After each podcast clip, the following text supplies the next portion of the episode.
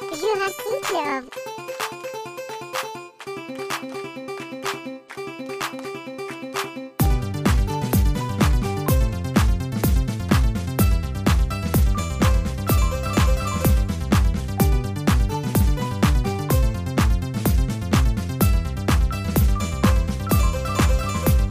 Sean bienvenidos todos al Jurassic Club número 70.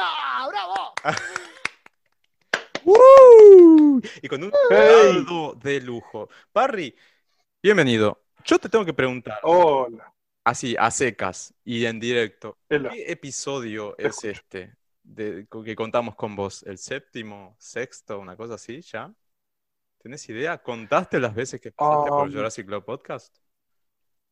Sí, me parece que es el quinto. Al quinto, ahí está. Quinto episodio bastante ya. Lejos. parece que es el quinto. ¿Viste? Porque hicimos el de Madonna básico, Madame X, y después creo que otras ve- otras de dos Divas veces. Pop. El de Divas El de Pop Divas Tenés tres. Pop. Este cuatro. Falta uno. y uno que me llamaste por teléfono, no me acuerdo. Ah, cuando fuimos a, a ver eh, Madame X. Cuando fuimos a Miami. Es- Cuando fuimos a Miami. Exacto. Para compartir la experiencia de haber visto el Madame X. Me encanta, me encanta venir siempre que me llaman y, y- y me encanta insistir para que me llamen para venir. Mira, ya lo dijo la señora, como te ven, te tratan, si te ven mal, te maltratan, si te ven bien, te llaman para el podcast. Exacto, tal Claro. cual. Si te escuchan bien en este caso, ¿no? Se, está- se está escuchando perfecto, ¿eh? Por lo menos de mi lado, yo escucho Sí. perfecto, Parry. Hola, hola a todos los radioescuchas. Besito para todos. Che, Me bueno, encanta, ¿no? Porque yo, yo estudié locución, de paso tiro, tiro título, pero entre otras cosas. Y es re loco porque cuando dicen, che, sos locutor, todo el mundo está pensando que yo hablé todo medio así. Y en realidad no hablo de esta manera. Como, ¿qué, qué, están esperando? Soy No, un locutor bueno, medio trucho igual, pero bueno, el título lo no, tengo, así pero que. de los que estamos acá presentes, sos el que mejor modula. Imagínate, yo interior, que ya pronunciamos muy poco las S, eh, más. No, yo si tuviera que preguntarle a alguien la temperatura y la hora, a vos. A mí Y sí, son las mí. 20 horas 48 minutos. La tempera- a ver la temperatura para la vamos a ver temperatura en la temperatura. ciudad de. Vamos a decirlo en serio, claro. Vamos La a hacer, para la que no me sale la temperatura, me está fallando. Dale, Jujuy. dale, Google. 45 grados. 14, sombra. 14 grados. Bueno, entonces serían, son las 20 horas 49 minutos, 14 grados en La Plata. Ah, pues yo estoy en La Plata, claro, Ah, Disculpen, mirá, men, claro. Porque estoy Es a- por la diferencia horaria. Ponele que allá son, que haga Claro. delay, que acá. Acá son las 3 de la mañana. Allá somos mañana. Y en Miami no sé cuánto, Parry. No, no, en Miami son En Miami tres, dos semanas más para dos adelante. semanas para allá. Bueno, así que hasta que ya, ya para esa altura, hasta que nos llegó a nosotros, ya sacó Madame X Tour. Tal cual. Hasta que nos Te enteramos. gusta meter el dedo en la llaga, ¿eh? No, Te gusta meter el Es, la es- es picantoso. Es, es picantoso, sí. A Rob también lo hace sufrir, pobre Robson. Te Pobre mando un beso, Rob, Rob, Se pone mal. que hoy no pudo ¿Dónde, venir. ¿Dónde dónde está está Rob? Rob? Besos a Rob Rob. está editando Besos, el otro queremos. podcast, el podcast de las hermanas, así que Rob edita. Aparte, editá, guacho, editá, eh. Edita, producí. Escúchame, aparte, lindo, lindo episodio porque no es del furor de Pablo Vitar. No, ese es el que ya está publicado. Ese es el anterior. Ah, ya me perdí, exacto. chicas. Ya me metieron uno más y ya me confundí. Claro, el episodio 5, que es el que está ahora eh, publicado, el más nuevo, que salió el jueves, es el de Pablo Vitar. Hicimos como esta referencia a Pablo Vitar en Argentina, etc. Y ahora el sexto, que ya lo grabamos, pero recién sale el jueves, falta todavía, hablamos como de divas en general, que nos inspiraron a él y a mí, un poco en general de, de la infancia, y después hablamos un poco de Argentina, de Brasil, unas cosas así muy, muy por encima. Una hora el episodio, mucho más corto que el anterior. Y en realidad la idea era hacer episodios de media hora, así que imagínate que sea una hora. Es bastante. Es Cu- como es- Cuando dijimos vamos a hacer farsa. un episodio corto y lo hicimos? Jamás. Nunca. Es la farsa de, de todos No. los tiempos. Pero bueno, nada, es así. Yo no atestigué ninguno. Vos estu... Mira, callate que vos con Madonna, el primer episodio que Madonna viniste a Jurassic tres Club, horas. estuviste tres horas, si no me equivoco. Por favor. Sí. ¿Cómo no me calla nadie? No, no, igual a ver, nadie te calla porque es un placer escucharte, Parry. Digo, realmente Dale. es un tipo que sabe mucho, Parry lo queremos porque es amigo, pero posta. me- De hecho, yo como oyente de Jurassic lo escuché y dije, ¡guau! Todo lo que sabe. Y mirá que por ahí yo que soy seguidor de Madonna, eh, fan también, no coleccionista a nivel de Parry, porque eso creo que hay tres personas en el mundo a nivel de Parry. Eh, No, no. Hay peores, hay. No que me van a venir, no que me van a venir a tirar la puerta abajo, me van a querer chorear. No, yo, no, no, yo digo, muere Parry, le pego una patada en la puerta, empiezo a sacarle las cosas. ¡Ay, qué horror! No, de ninguna manera. Cuando yo muera ya dejé todo escrito, me tienen que hacer una especie de sarcófago y me meten con todo adentro. Con todo. faraónico. Yo pensé que se Claro. lo ibas a dejar al gato. No, no tengo gato.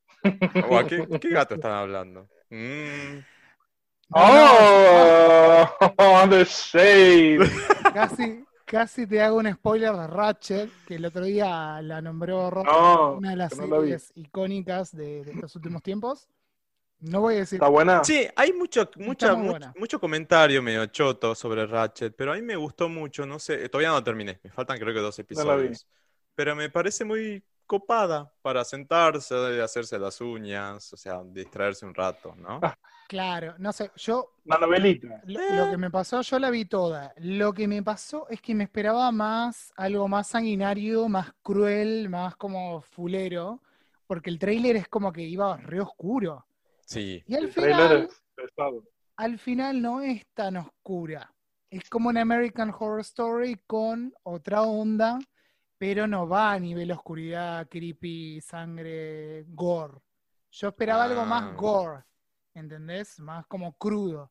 Y hay como ese juego de humor bastante LGBT que tiene Ryan Murphy para todo lo que hace. Y entonces es como Deserve, todo, la estética, A mí me pasa- las actuaciones, todo es me- genial, pero el guion le falta como una cosita ahí como... ¿qué te pasa, Parry?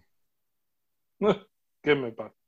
No, ¿Qué de me pasa con Ryan Murphy que me cansó un poquito, como su fórmula. Claro, Entonces como que le estoy dando un, respiro, ¿viste? Em, yo con la que estoy mega, súper recontra enganchado, que se la súper mega recomiendo, porque es de una calidad de las mejores cosas que he visto, Ya salió una es. Veneno. Ah, lo habías mencionado. Me- creo que me lo Veneno. mencionaste, ¿no? Mira, No, ¿No? la acabo de empezar a ver hace una semana. Ah, ok.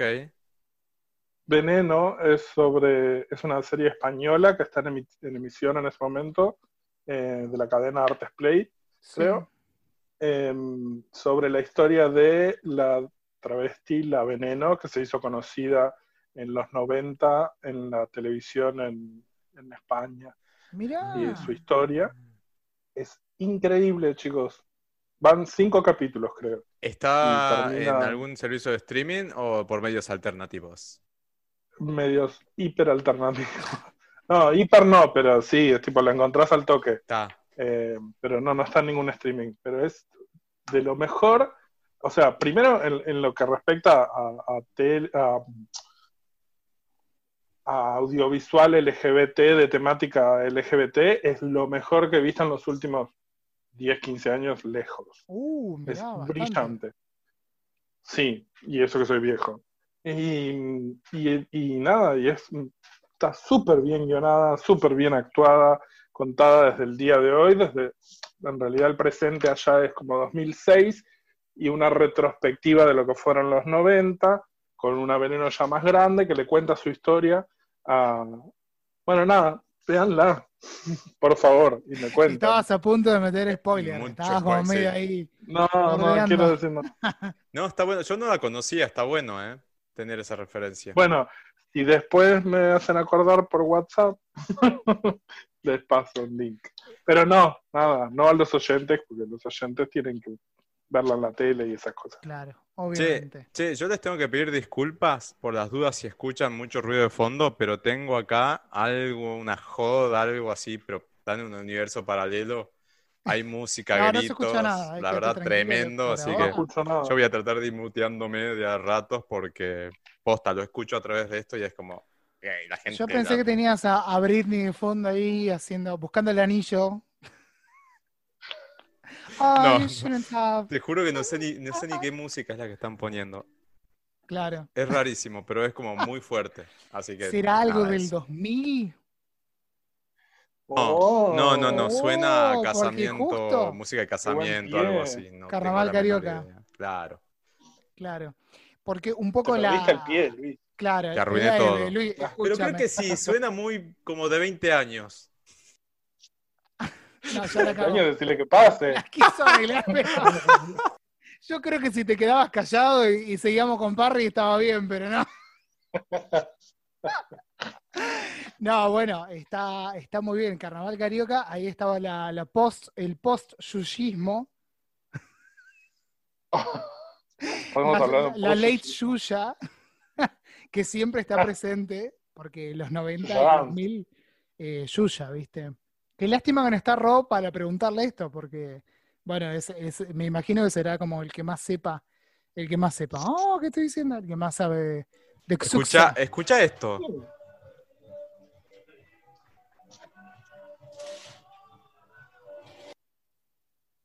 Ah, ¿se escuchó? Mal, no sé qué está pasando, pero bueno, hablen ustedes. pero- si te pones así, no, no se escucha más, ¿eh? Queda como ahí. No, no. No, está piola. Vos ¿eh? quedate No tranquilo que, bueno, music makes the, peop- makes the people come together, yeah, diría Parry, ¿no? Yeah. Casualmente de una frase pergeñada en el año 2000. Exactamente, porque un poco la idea de este Jurassic Club, ya que me tiró medio de conductor Luis, es charlar, un poco lo están viendo en YouTube, está puesto el nombre, recién chequeé a ver cómo estamos saliendo. La idea es hablar de discos que cumplen 20 años. Yo creo que está bastante bien el YouTube, no lo quiero poner porque No me voy a no distraer y también tengo miedo de que me arruine la conexión por todo el streaming simultáneo. Así que Para Volví, los oyentes chicos, que volví. quieran a futuro engancharse en otros streamings, ¿cómo es el YouTube al que se tienen que suscribir? Ay, no lo sé, Parry, no me pongas en este aprieto. No, Link in es el- Story dijo. No, es el canal de pophouse.fan. Lo encuentran El en. canal de Pop House, eso Ahí es lo que está, tenemos lo encuentran en pophouse.fan. House, House es H-A-U-S. Eh, sí, como house. En ruso, no sé, cosa buscan así. Pop House y ahí Te hago los chivos, nene. Mirá, yo me, mirá, así nos vemos. ¿Están viendo ahí? Ese soy yo. Ahí estoy hablando. Sí, no sé, hola. uy, imagínate que me llegue una notificación sospechosa justo cuando estoy mostrando el teléfono en vivo. Una nude. No. Una nuda ahí. no te cargo. Por favor, mamá, papá, sacan esto. Bueno, todo esto del podcast se edita. Arre que Luis me diría, no se corta nada. No se corta nada, obviamente. está- No se esto- corta además, nada, la gente lo está viendo, así que si hubo nude, No- si hubo no podemos desnudo, cortar. queda. Si no se Bueno, corta. Parry, ya está, haz lo tuyo. Bueno, así ¿Saco como. la teta? Sacate, sacá todo, mostrá todo. Pelo la teta. Pelá teta, yo también tengo teta. todo. Tengo dos gatos para mostrar, gatos de verdad. Les cuento, para, yo lo, lo estoy viendo del, del costado y está. Dos personas están Ah, mirando. bueno, muy bien. Bueno, bien. Hola, dos personas Hola, que dos están mirando. ¿Cómo personas. están? Bueno, Es gracias por sumarse a la casa. En el, en el streaming, es difícil. Es Ahora que somos- el gustito.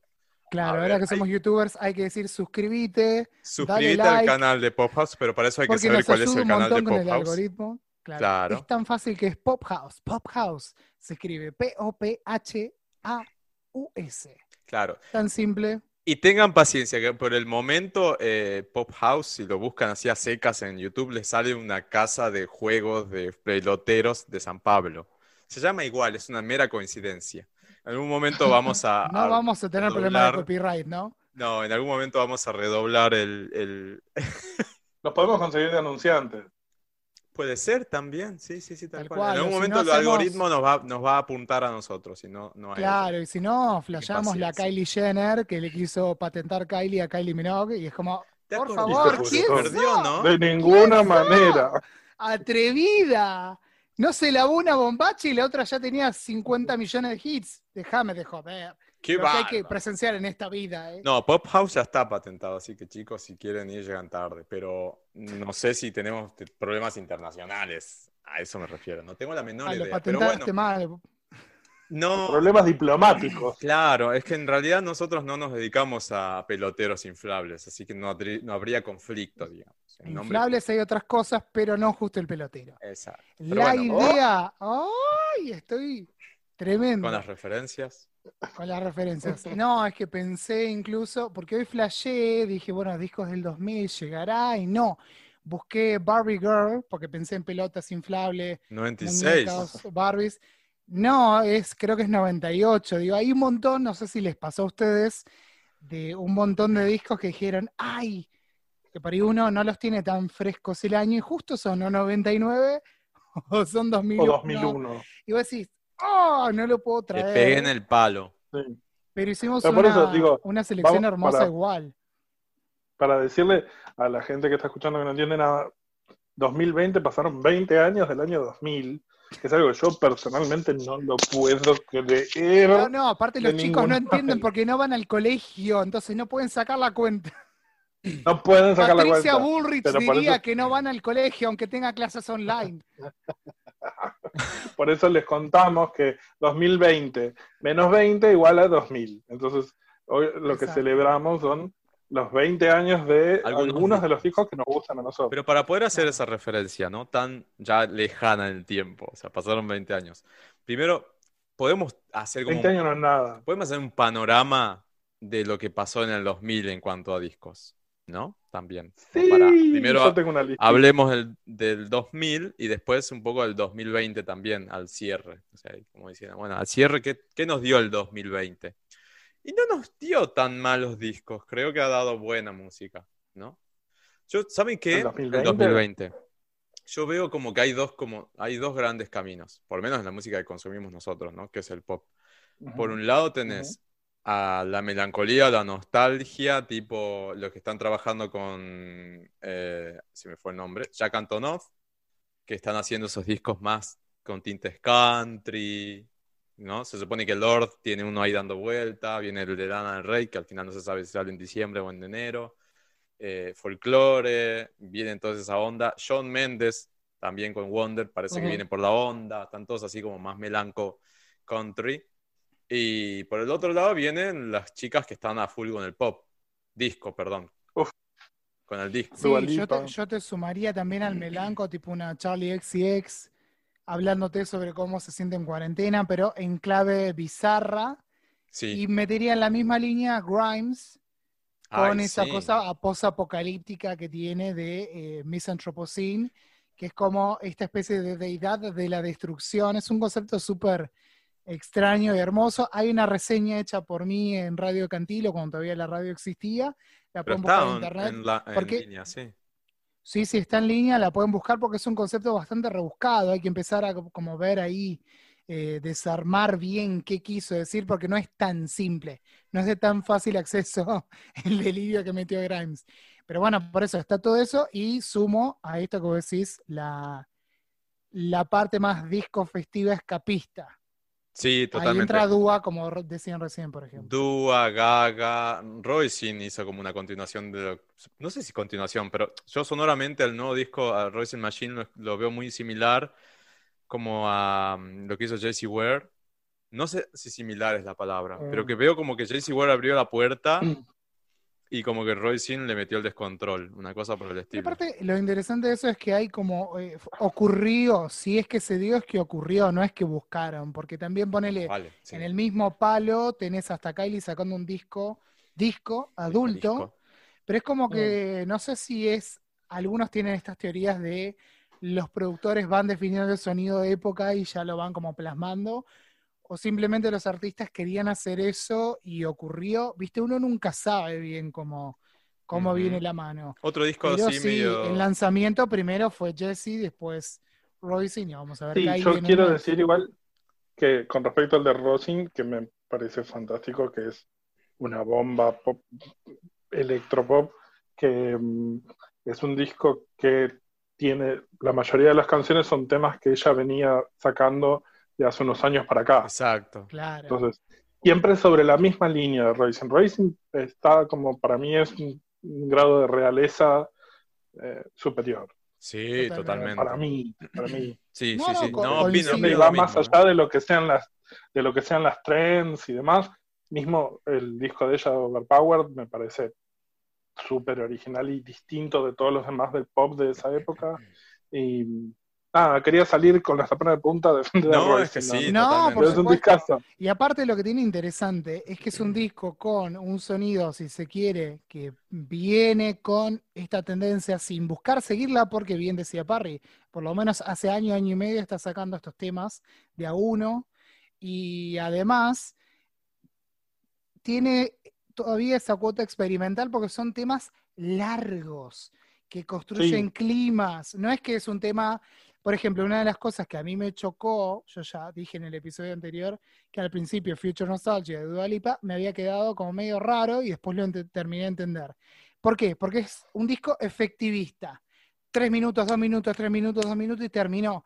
Y a veces es necesario el cuelgue, sobre todo si vos pretendés Sí. hacer un disco disco. Las canciones disco, Parry puede dar fe de esto, son largas. Agarrá u- una... un- I Feel Love dura 7 minutos. Exactamente, te Sí, iba a decir Donna Summer. Agarrá Donna Summer, las de Donna versiones Summer, De 16 por lo menos minutos. 4 o 5 minutos de mínima. No, Ahí 16, ver- chicos. Sí. Te- te- te- eh, Bad Girl, También. versión de Por eso. 12. Es que los 70 y el disco, fines de los 70 y el disco van muy de la mano del boliche, del clima bolichero, de las drogas consumidas en el mismo y, y del Nunca cuelgue. faltan. Es que No, sí, totalmente. sí, sí, Nunca es eso, falte, eh. por favor. Es eso. Sí, sí, sí, sí, es que es así. Por eso es interesante que Royce en sí- Es lo que después se reprodujo en los 90 con los remixes de montones de canciones cluberas que eran remixes de 10 minutos y qué sé yo. Y en los 2000 eh, como que se redujo y fue todo como lo más, más, Más, a la inmediato. inmediatez, ¿viste? Eso. Tipo, vas a los boliches y los temas duran 2 minutos, 3 minutos, qué sé yo. Y si bien está bien, es una forma de divertirse, digo, los temas largos tienen su trip. Sí, Obvio, Totalmente. por eso es interesante destacar esto, que si bien algún desprevenido puede decir, ay, Royce se subió a la ola, en realidad ya la venía armando y aparte busca de la punta de otro lado, desde otro lado. Mm. A ver, el ejemplo más clásico y más charlado, va, no sé si es más clásico, pero uno de los más hablados de este año es el famoso Levitating de Dua Lipa. No me voy a meter en el remix con Madonna y Missy porque no tiene nada que ver, pero digo, la versión original, que es super disco y ahora está nueva, digo, es un tema 100% disco, pero efectivista, tres minutos, tres minutos pirulito dura, versus un Murphy's Law de, bueno, Murphy's Law justo es la más corta del disco, pero por ahí tenés un Narcissus que te dura seis minutos de Royce Murphy, ¿no? Entonces, son búsquedas distintas sobre lo mismo. No es exactamente lo mismo. Como que a veces, el otro día alguien en algún foro, no sé si en un grupo de, de Facebook, decía, bueno, so- eh, fulana, mengana y sultana hacen pop. Y es como, ok, hacen pop, pero no es el mismo pop, no es la misma búsqueda, no es el mismo concepto. Ah, claro. Sí, exacto. Son todos No, los claro. matices que hay dando vueltas por ahí. Otra perdón, otra cosa, hablando de matices, casualmente el pop de este año que quiero rescatar eh, es el eh, concert de Yona Lee, Ay, qué eh, divino. Yona Lee, Sí. la cantante de I Am a My Who Am I, que hizo un show en vivo para los creyentes. Eh, hizo un show en vivo en una isla, etcétera, eh, pero que tuvo una calidad musical de la puta madre Impresionante, y- sí. y el disco también está buenísimo. Qué ganas de pedir ese vinilo, Parry, por Dios. Vamos con eso. Ya te mandaste quiere algo. comer en octubre? Claro. Ordenando. Yo les digo, cualquier oyente del podcast o ahora de nuestra hermosa transmisión en YouTube, no se junten con nosotros porque hashtag pobreza. Sí, sí, sí, sí. sí. Es una inversión en dólares ahora que tenemos más Ahora, perdóname, hay cinco personas mirando en YouTube. Cinco personas. ¡Vamos! ¡Ganamos! Si llegamos a las 10, Parry se pone en tetas. Claro, no, hablando de sorteo, en estos días va a salir en, en pophouse.fan. Eh, vamos a sortear una entrada para el concierto, nada que ver, ¿no? Que venimos hablando, pero bueno, el concierto Pero No, hay que vender todo. Sí, vamos a sortear una entrada. eh, calculo que lo- el sorteo será en noviembre para el concierto virtual de RBD, que vi- vieron que vuelven a juntarse y demás. Oh, y hay muchos claro. seguidores de RBD en Pop House, así que ya tenemos la entrada ahí. Hay que solamente organizar cómo vamos a hacer el sorteo, calculo lo haremos en los próximos días. Hermoso. Así que, ¿Y qué Mm. les parece si usamos esta pequeña excusa para volver al 2000? Porque se había, si, ya que hablamos de pop, lo interesante es esto que este comentario de, bueno, todos esos hacen pop. No es el mismo pop y ahora van a ver por qué. Porque nosotros tres elegimos distintos discos, pop, obviamente, de esa misma época y van a ver que todos suenan bastante distintos. Puede sí. ser que alguno tenga alguna conexión. Yo tengo Pero dos lo muy interesante parecidos. es ver la diversidad. Yo tengo eh, una listita de eventos. Acá el señor Musicales. hizo uno, una, la tarea. Ay, me Así que sobresaliente Este Parry 10. comprometido, me encanta. Y tenemos que antes mandar. ¿Cuándo no, no? Tenemos el primer mensaje en el YouTube. Los mejores, dice The Afterglow. Así que. Afterglow, que queremos. Es- Agustín Aguirre, lo queremos mucho. Ay, qué divino. Gracias, after, after- The Afterglow. Bueno, como decía ¿Vieron entonces. Glow? Hay una serie en Netflix. Che, no, pará. No, ¿Qué, ahorita, qué manera de divagar? Vamos con la tarea de No, Parry. basta. Es tengo. culpa de Vamos, YouTube. ¿quieren que primero, quieren que primero vayamos repasando el año eh, cronológicamente y comentando cosillas? Usted que fue el que hizo la tarea y no estos productores de, de- de bajo porte que tenés acá enfrente, por favor, guíe. Yo soy solo una cara bonita. Bueno, el 2000 empezó, yo no sé si se acuerdan, pero hubo toda una secuencia del, del efecto Y2K, que iba a venir, que se iba a pudrir todo, que las computadoras no iban... Ay, ¿No te acordás? Yo era muy bebé. Ay, Claro. Dale, Cristian. Nueve favor. años, chicos. En el, 2000, en el 99, a fines del 99, se empezó a correr la bolilla de que, como muchas computadoras en el mundo, no tenían las- el, el formato de fecha de cuatro dígitos para el año, sino que era 96, 97, 98, 99. Cuando llegara al 00, las computadoras se iban a confundir y iban a volver al año 1900. Claro. Y entonces todas las computadoras iban a dejar de funcionar y la Tierra iba a quedar en una de Igual, caos. igual mirá la- la- el optimismo de los informáticos de ese entonces, que en vez de poner cuatro dígitos para el año, porque por las dudas llegamos hasta 999, 9999, dijeron esto no dura más de 100 años, gente. Se, se va toda la mierda del Me 99. encanta que yo, yo jugaba con el Paint mientras tanto y nunca me había enterado de De hecho, si te fijas en el video de Waiting for Tonight o Una Noche Más Una de Jennifer noche López, más. ¿Te acordás ese hit? que temazo, Ay, chicos, casi el lo elijo, pero es del 99. Por eso casualmente, y ese, esa- ese video está ambientado en la noche del 31 de diciembre del 99, Exacto. donde finalmente cae la, La bola, bola en Nueva Times Square y, sé yo, y se apaga todo por un momento y todo el mundo se queda como... Y por eso dice una que- noche más, porque terminaba el mundo. Claro, No algo de eso. Dice eso porque entraba justo. Pero bueno, la secuencia era que había como mucha, toda esa movida de que llega el 2000 y qué sé yo. Se hizo una transmisión que yo me acuerdo en vivo desde varios lugares del mundo a medida que iba llegando el año nuevo, desde el 31. em, Para ver si se, si se acababa el mundo en Australia. y no se acababa. Se venía no acabando desde otros países. Cuando llegó a Europa, me acuerdo que en Australia cantó en vivo Björk, en Islandia, que cantó The Anchor Song, divino, en una Ay, The iglesia. Anchor Song encima es uno de mis temas favoritos de Björk. Temazo. Ah. Ya en Y YouTube. bueno, y después llega eh, una de las cosas, la primera que tengo registrada en mi listita, es que el primero de enero, cuando empieza, a la medianoche, Prince eh, eh, eh, abrió la medianoche cantando, actuando en vivo el tema 1999, diciendo, bueno, esta es la finalidad de para qué estaba hecho el tema, para cantarlo. 1999, que dice, vamos a bailar todos como si fuera la última noche de 1999. Así empieza enero musicalmente.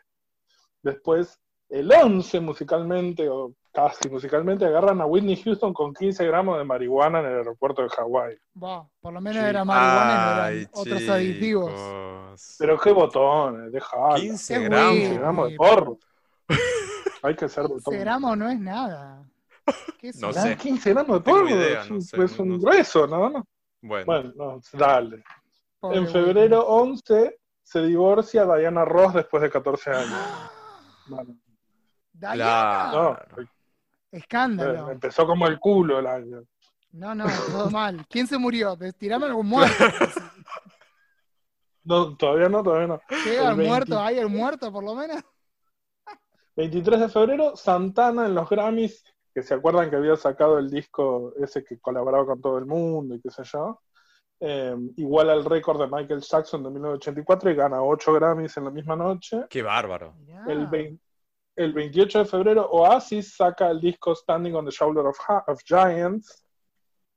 Que a mí Oasis no me va ni me viene, pero sé que hay mucha gente. Suena clásicos. lindo, te diría yo. Es bonito. ¿eh? Es, es como si YouTube hubiera tenido una CB. sí.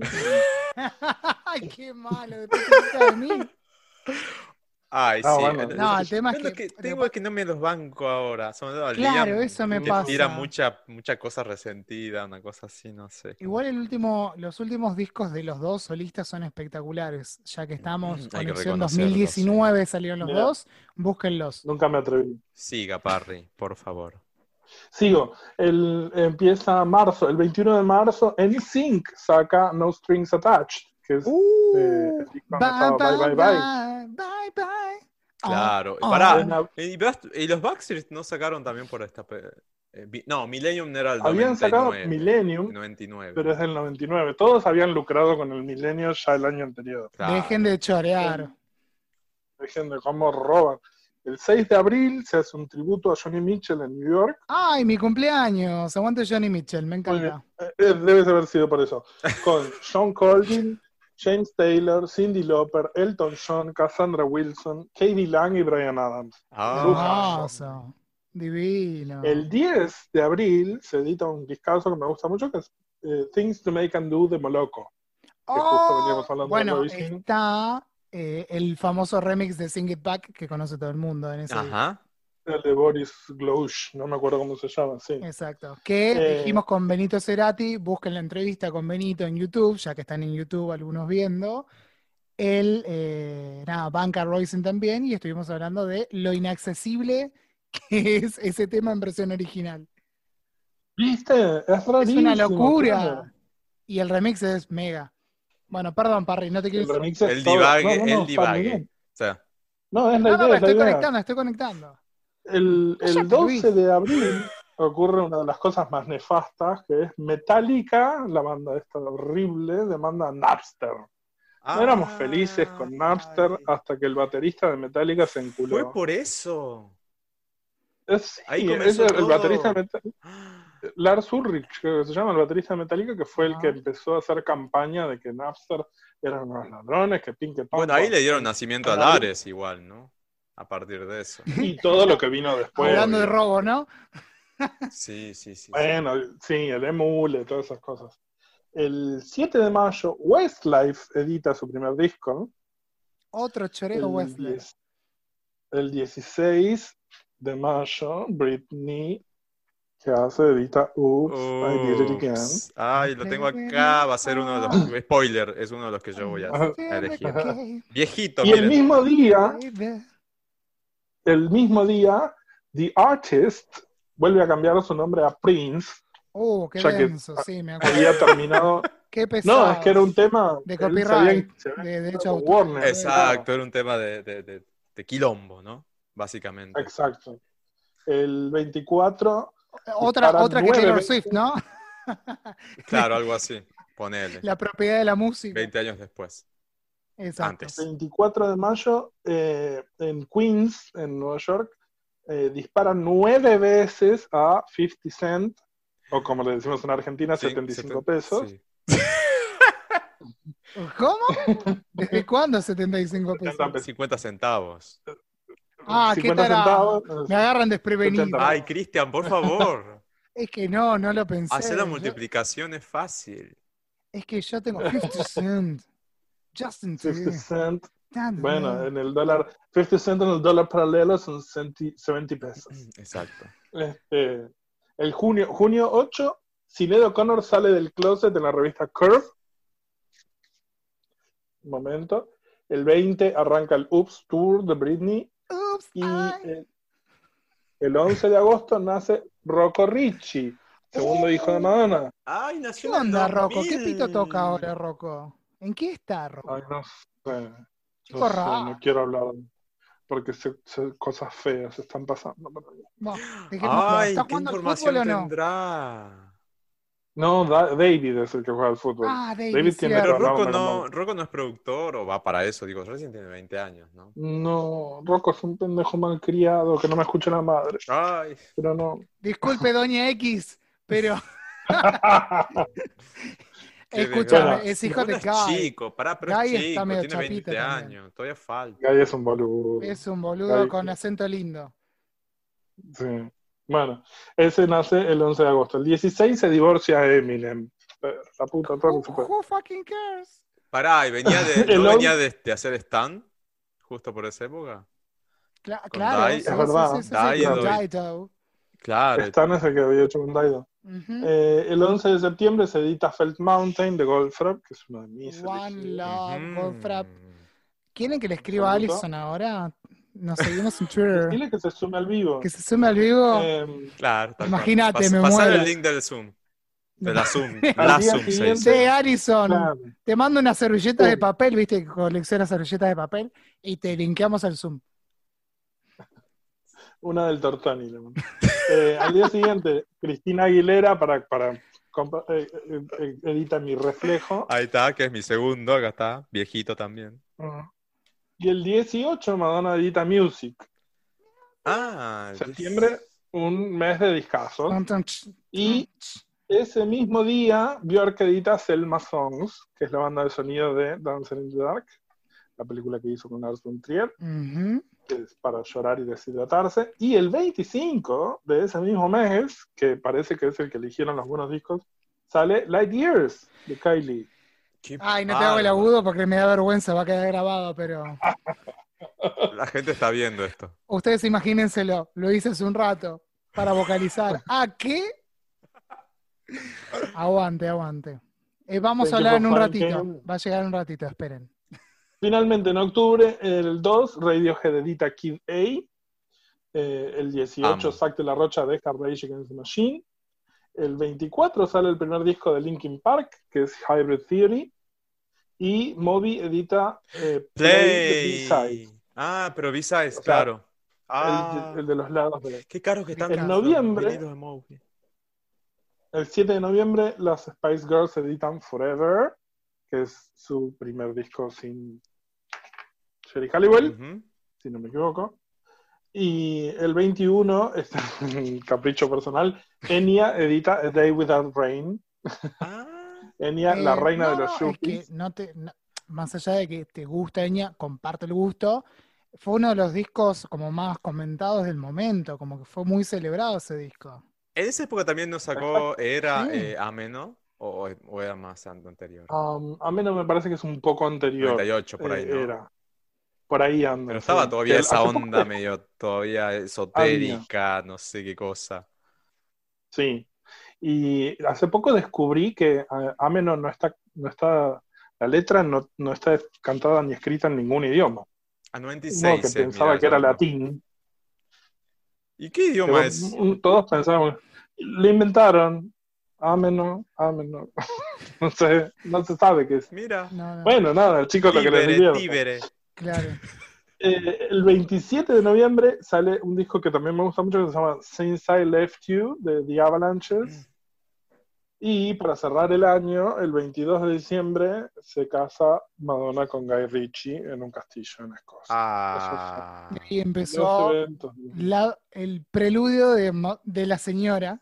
Ahora es la X, pero en ese momento era señora Richie, La señora R. que después iba a escribir esos libros infantiles que evidentemente los Roses. revendió. ¿Cómo eran los nombres? Mr. Peabody's. Apples, no sé qué. ¿Los tenés ahí? Ahí están, en esa biblioteca, Me claro. muero. Siempre, siempre me dio, nunca los leí, ¿no? Pero siempre me dio curiosidad, aunque sea comprar una versión digital para ver qué onda, a ver qué escribió. Están qué en PDF, Cristian, dando Pero no fomentemos la piratería, que la señora después nos va a bajar el vivo de YouTube. A Madonna están le mal, sacás ¿eh? cero de 50 Cent, le sacás a Madonna y te degolla. No están mal los libros, son, son lindos libros, están di- diseñados y dibujados divinos, eh, por cada uno por un il- ilustrador distinto, pero nada, es una de las profesiones de Madonna que menos nos interesa. Claro, Eh. mira, acá están comentando el video de YouTube, siento que es un éxito. Dice, Lo es. hay una perfo en vivo de Ameno o Amino eh, que no, No, no, se no. puede creer, Ameno. dice The Afterglow. Sí, The Afterglow. Aguante The Afterglow, se recopó. Bueno, dijo Bueno. que se acordaba de todo y que nos escucha siempre, sí. 50 centavos eran 50 centavos. Claro, en Sí, el claro. 2000 50 eran centavos. 50 centavos. 50 centavos en la convertibilidad. Era una latita de Después coca, si no terminamos con 48 mil centavos, ¿viste? Pero bueno, Mm, hubo que bueno, pagarlo después. el repaso fue excelente. Parry, muchas agradecemos. felicito, Agradecemos Parry. el trabajo y la dedicación. Sie- siempre entregás eso, ¿eh? Lo, da todo. Parry, así que un placer tener ese... Sabés que estaba buscando-.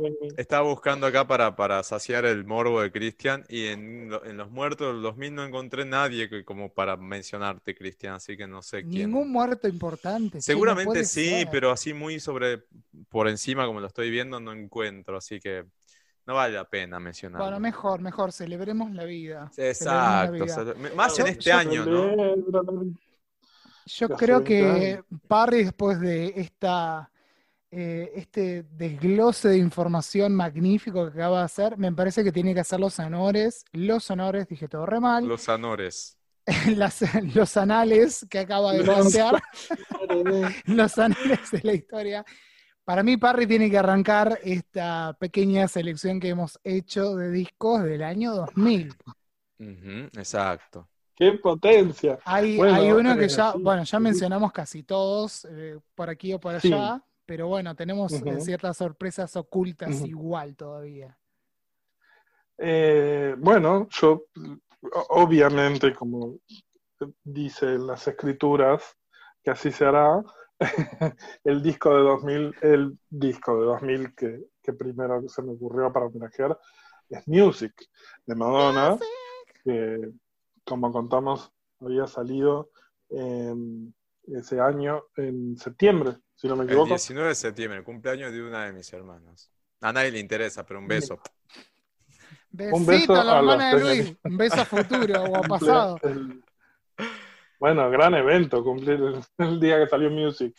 Music es un disco que por mucha gente es considerado uno de los mejores y más revolucionarios em, de discos de Madonna. Yo lo, lo enti- entiendo ese punto de vista. Personalmente, eh, me parece una consecuencia natural, digamos, de, de Ray of Light que Totalmente. es el disco que salió en el 98. Em, por ahí le hubiera agregado por ahí algunas letras un poco más elevadas, si querés, para que no me digan que siempre hablo bien de Madonna. Este, pero, digamos, Madonna venía de una renovación espiritual, de cumplir los 40 en el año 98. Eh, o sea que en el 2000 ya tiene, cumple 42 años en agosto. Y mm, había pasado una prueba de fuego que era superar los 90, digo, ser uno de los artistas que vienen ya sobreviviendo ya casi 20 años en ese momento en la industria, que ahora son muchos más, obviamente, pero en aquel momento no eran los 40 años de la gente, no eran los 40 años de ahora, que ahora es como que todo se extendió un poquito más, pero Sí. digamos, eh, Madonna cuando sacó Ray of Light era, fue una vuelta importante de, de haber hecho Evita y de haber desaparecido del ojo público por un montón de, de tiempo musicalmente y se renovó sónicamente haciendo Ray of Light, que era un álbum que precisamente intentaba darle a la música electrónica, según sus palabras, espíritu, alma y conciencia. Y lo hace perfecto de la mano de William Orbit. Cuando pasa todo el éxito de Ray of Light y demás, en el 99 se iba a hacer la gira de Ray of Light, que al finalmente no se hizo porque Madonna quería filmar The Next Best Thing, cosa que no comparto, pero bueno, este, no se hace y demás. Eh, ella empieza a, seguir, volver a trabajar con, perdón, con, con William Orbit para empezar a armar algo de lo que fuera su disco del año siguiente. Ya en septiembre del 99 empieza a trabajar con ideas y conceptos y demos. Cuando ve que eh, lo que estaba armando con William Orbit se, se, por ahí se parecía bastante a lo que ya venía haciendo con Ray of Light, em, que era como toda este, esta cosa del ambient y, un sonido súper pulido y, demás. Em, pegó un volantazo y eligió a un productor que no era casi conocido hasta ese momento, que es Mirways. Ah, Mirways, ahí em, claro. Mirways, que es, que es un genio, es un productor francés que en aquel momento no, era muy conocida y ella lo agarró, lo fagocitó como corresponde y empezaron a hacer temas. Y, la, quiero destacar que Music es un disco polarmente opuesto a Ray of Light en el sentido de que Ray of Light tiene mucho tratamiento de los instrumentos y capas y voces y, filtros y demás que no para enmascararlos, sino para que, para, porque es un estilo y, Music es completamente lo opuesto. Digo, si lo escuchan por ahí probablemente les, te suena hasta crudo, ¿viste? como, y aparte es un disco que tiene mucha computadora, mucho proceso. Exacto. No tiene tanto instrumento en sí, es todo muy digital. No, y mismo los instrumentos que tiene, por ejemplo, si agarras Don't Tell Me, eh, empieza con una guitarra y la guitarra está toda tajeada. Después Exacto.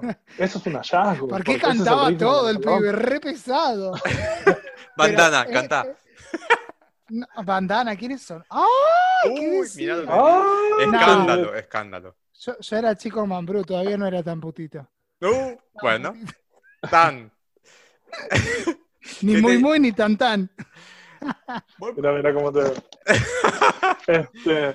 Me pongo pero haciendo Jurassic, ¿te das cuenta? Sí, mal. Estamos hablando de... Como... re picante. Sí, me pongo re picante. ¿Qué me pasa? Estamos hablando de la, experimentación eh, musical sonora de, de Music y... Mm. Lo que pasa es que pensé en el video de What It Feels Like for a Girl y me puse violento, ¿viste? Ah. Me, me despertó eso. La, la, señora Siempre me acuerdo con, la pobre abuelita en el auto, dije, pobre señora. Ay, a mí me impresionaba esa, esa, imagen. Es el día de hoy que no entendió nada. No, aparte de lo del cajero automático, ¿viste? Como que sí. No entendió nada. Es genial. Yo creo que Music este. es uno de los discos de Madonna que ya empiezan a tener pocos sencillos, ¿no?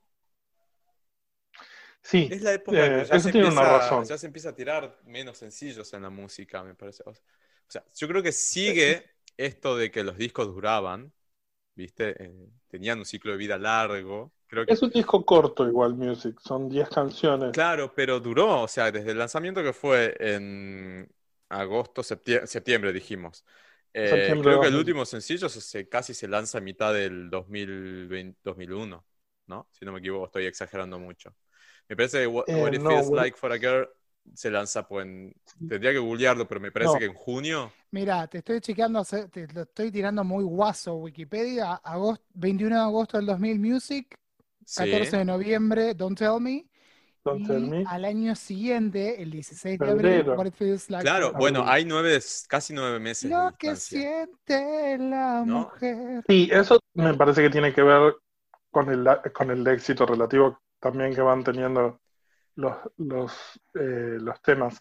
Aunque ahora diciéndolo en la marcha, digo, pienso, en el caso de Ray of Light fue lo opuesto, porque Frozen salió en febrero, y en abril salió Ray of Light, e instantáneamente después salió Dragon's World en Europa y el toque de Power of Goodbye. No sé, no sé de qué. Claro. Supongo. Mm, ¿Sabes que hace, hace algunos días eh, publicó, hace más, sí, sí, un par de días, una nota una amiga mía que es muy fan de Madonna, que es periodista ella, trabaja para, para Perfil, y en la revista Mary Claire hizo una nota que se llama, te leo el título, Music, el disco más maltratado de Madonna, cumple 20 años. Mm. ¿Sentís que es una afirmación posible? ¿Algo así? Um, me gustaría leerla. La bajada, te leo la bajada, ¿no? No puedo mirarla toda ahora porque es una nota no, no, claro, Sí, sí. A ver, Pero dice, Dice, el 19 de septiembre de 2000, la cantante lanzó un álbum sumamente original que no recibió buenas críticas y sufrió censuras y olvidos. Mientras la industria miraba a las eh, nuevas diosas pop, Madonna seguía liderando pequeñas revoluciones. Claro, yo me acuerdo que en esa época también se le atacaba, se le atacaba mucho, ¿no? Yo, o sea, yendo a la memoria, básicamente me acuerdo que en los noticieros, cuando salió el video de Music, era tipo, mirá esta señora mayor, vieja, eh, mostrando la tanga, eh, ¿de qué se trata? Más o menos venía así, Uh, pero Si vieran entonces el tema con Maluma, se matan. en retrospectiva. Claro.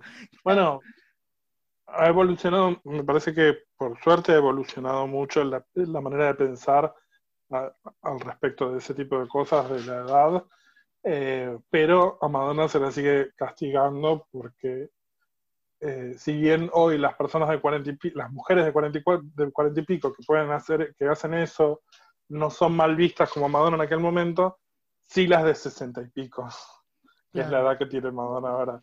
Pero bueno. siempre Bueno, va levantando la 20 vara, años, ¿no? las de 60 y pico, no las vean mal, qué sé yo. Claro, Qué bárbaro. dentro de 20 años quizás ella esté haciendo algo de vanguardia para las de, lo- las de 80 y pico. Tranquilamente. Para mí la van a. ¿Vieron como en Futurama que está el cerebro La ese cabeza. guardado? La van a agarrar a Madonna, se va a preservar, no sé, todos los millones que viene, viene acumulando la señora, los va a usar en Bueno. preservarse a la eternidad. Parry y... Hablando de... Sí, No, no, decime, decime vos. em, no, iba a decir, hablando de, de tecnología, que justo antes hablábamos de Napster también, em, tan- había mucha expectativa de cuál iba a ser el siguiente disco después de Ray of Light y cuando empezó el 2000, em, a mitad de año, se filtró, se filtraron dos temas en internet de lo que iba a ser Music. Uno, que fue el primero que escuché yo y flasheé, que era Paradise Not For Me, que es un temazo, y que era muy experimental, también creo que es el más experimental del disco. Eh, y Music, en una versión sin masterizar, pero nada, casi la versión cocinada final. Eh, y, y eso fue una de las cosas que hizo que se adelantara el lanzamiento también de- del, del single y del, y, del, y del disco, porque nada, como que ya se, en aquel momento ya medio que la industria también estaba viendo cómo lidiar con esto de las filtraciones en internet y qué sé yo, que Claro. Eran mucho más precarias, pero más lo eran. Sí, aparte en una industria que dependía casi exclusivamente de las ventas, no es como De ahora ventas, que, sí. que te metes en Spotify o lo que sea, o sea, estamos No, no. hablando literalmente Sí, 20 i- años atrás. iTunes todavía Era no comprar el cassette, el disco, el single como Exacto. podías, escucharlo en la radio, verlo en MTV. Te- quería hacer una, una consulta con respecto a esto, eh, ya que Ujú. mencionás Paradise Not For Me. Siempre pensé que hay algunos momentos de music que hace concesiones a Ray of Light. Como que se corre, pero hace un pequeño guiño. Esa es la más clara, obviamente. Pero en algunas Como que letras habla que- con Ray of Light. Claro, como que hay algunas letras que son un poco más, si se quiere, profundas dentro de lo bailable e inmediatista que es el disco, como esa o, por ejemplo, Nobody's Perfect, Claro. que por ahí chocan con algunas otras. Tendrá que ver Bueno, Orbit, con ni ¿no? hablar, que mete eso. guitarra y nos fuimos, se murió. Bueno, em, sí, yo con Nobody's Perfect no me pasa. Eh, justo elegiste el tema que menos No me gusta gusta. de la carrera de Bueno, Madonna. pero es como que hace igual al guiño a esa pseudo profundidad que mencionábamos. Em, sí, bueno, más que nada con Paradise, me parece, sí. Mm. Em, y después, eh, si lo mirás, es verdad que es un disco muy despojado y en, las- en los momentos en donde por ahí instrumentalmente más se escucha eh, la presencia eh, de, de capas y demás es en los temas que hace con William Orbit, que quedaron al final, que son em, Amazing y mm, Runaway Lover, me parece que es con él también, porque son como los temas, viste, más, más, más quilomberitos, más Sí. construidos y qué sé yo. Después encontrás a, a, a Mirwais y su minimalismo maravilloso, que, que, que reinventa todo. Mirwais, repetimos. Impressive Instant la hizo con Mirwais. Impressive Instant es de Mirwais. Claro, se Es un recontra temazo. nota. Me encanta, es de los mejores Es del disco. Claro. Que de hecho, eso recién hablábamos de los singles. Los singles fueron Music, Don't Tell Me, que salió a fines del 2000, y a principios de 2001 sale What It Feels Like for a Girl. ¿Podemos sumarle Em, American Pie? Porque no sé si es un single en sí, pero tenía video y todo. Sí, sí es un single, pero salió en eh, febrero de 2000, antes de que el disco estuviera terminado. Ah, ok. Y de hecho, ya de hecho, en la versión norteamericana del álbum no está. Claro, eso. American Pie es un bonus track para el resto del mundo. Claro, ella no estaba de acuerdo en la inclusión. Es que no tiene nada que ver. Ella no- Ese es el es distinto. Como es que aparte mambo. venís de Gone, que termina con este- Allá arriba, hermoso. ¿no? claro, y de golpe te empieza "Oh, no, no. Sí, es raro, es No, una ¿por elección qué? rara. Fue, mm, fue la discográfica que insistió que estuviera en el disco y mm, ella dice eh, que esa fue la razón por la cual nunca le dio mucha bola ni la cantó en vivo ni demás, porque como que la castigó. y de hecho por eso tampoco apareció en el compilado del año siguiente, que es GHB2, no está, American Pie. Igual no nos importa que Em. no esté, la verdad que a mí es un tema que no me interesa para nada. A mí me gusta, yo lo quiero. es un lindo tema, pero es como que si, si vos me decís, elegí algo de music, es la, primera que dejo fuera. No, no. Es que para mí no es parte de music, No, es por un eso. tema de soundtrack. Sí, exacto. Por eso te preguntaba Em, si lo pero- considerabas como single propiamente dicho. No, no, no, para mí no. Em, y después de What It Feels Like, cuando ella está empezando los ensayos para el Drown of World Tour, em, ella quiere sacar como single eh, Impressive Instant. Y la discográfica le dice que no, que no es muy comercial, que no va a salir en la radio, que pin que pan, que mejor saquemos Amazing, que era más radial y que sé yo, y ella dice, no muchachos, Amazing es igual a Beautiful Stranger, que lo dice hace un año y medio. que técnicamente sí. La guitarra, Y todo. de ese quilombo surgió que en la discográfica dijeron, bueno, no, está bien, eh, nosotros vamos a sacar Amazing igual. Y ella dijo, bueno, entonces no hago video de Amazing. Y- Y ellos le dijeron, ah, bueno, entonces agarramos y lo que hagas en vivo para Amazing lo publicamos como video. Y ella dijo, ah, bueno, entonces vamos a tacharla del setlist de la gira. Ese quilombito en 2001. Esa Tremendo. no la tenía, me muero. Así sale Amazing de, de la- del setlist del Drown of World Tour, que fue la gira que hizo en 2001. Así todo, tuvimos unos remixes bastante lisérgicos para Impressive Instant, que, que están buenísimos, que salieron en vinilo para DJs y demás. Em, pero bueno, nada, esos son los, los vericuetos de, de- de- de los singles y demás y de cosas. Eh, Music sigue siendo un disco que para mí sigue vigente hoy, porque tampoco me quiero extender mil horas y yo, saben que me cuelgo a hablar de Madonna y ustedes me tienen que parar, porque yo no tengo filtro. Claramente Pero- nos interesa todo lo que sí, porque si no te hubiésemos dicho algo. Estoy acá escuchando atento, sí. Este, Es, es como No, una clase bueno. magistral de Madonna cada vez que habla Parra. Y mm, es un discazo que, que- me parece que hoy suena fresco y suena bastante distinto a las cosas que se hacían en esa época. No sé si encuentro un disco similar a Music entre los que salieron en aquel momento, pero así todo, ves que tuvo como muchas influ- Digo, fusionar lo que nadie esperaba después de Ray of Light, de la mística y de, qué sé yo, y del yoga ashtanga y qué sé yo, que aparezca y, y fusione ahora la electrónica con folk, algo que es como tan sagrado para los yankees y que en aquel momento nadie se hubiera atrevido. Cayó bien parada en dos años con dos discos distintos perfectamente. Sí. Una vuelta gloriosa. Eh, y el look ese de cowboy, que bueno, polémico, pero amamos como Madonna deconstruyó esa imagen macho, macho man, Malboro man, y que hizo lo mismo si te fijas en el video de Music, porque el video de Music, si vos sacás a Madonna y pones a un tipo rapeando, Es lo es mismo. un video claro. cualquiera Sí. de todos los videos de tipos que van a club de strippers y hay minas agitándole. Totalmente. Aparte un video con celebrities, como que tenía como, como ese toque de... Claro, estaba Ali G, estaba Debbie Mazar.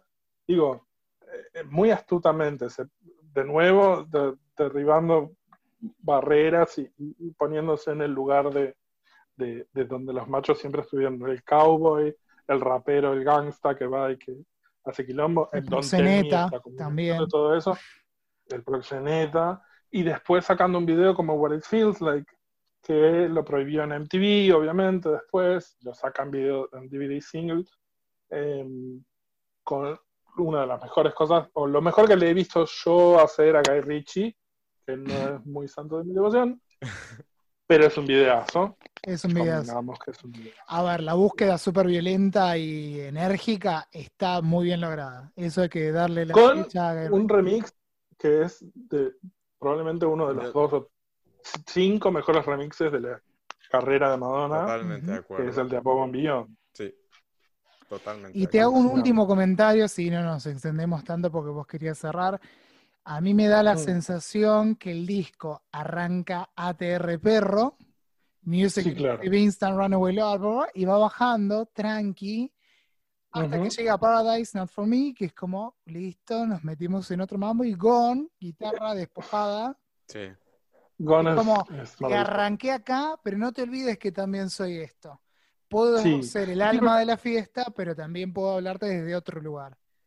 Absolutamente. ¿Y sabes dónde se repite esa estructura? Si lo mirás, Confessions. Tal cual. Confessions on a Dance Floor. Empieza con Hang Up, Sorry, que chuquera, qué sé yo, y el final con. eh, em, ay, Like it or ¿cómo not. Like it or not, iba a decir Let it will be. Pero de Let it, digo, viene Isaac, Es que a Like it or partir not, del es como. Forbidden Love, Jump, ahí empieza a bajar Exacto. De a poquito.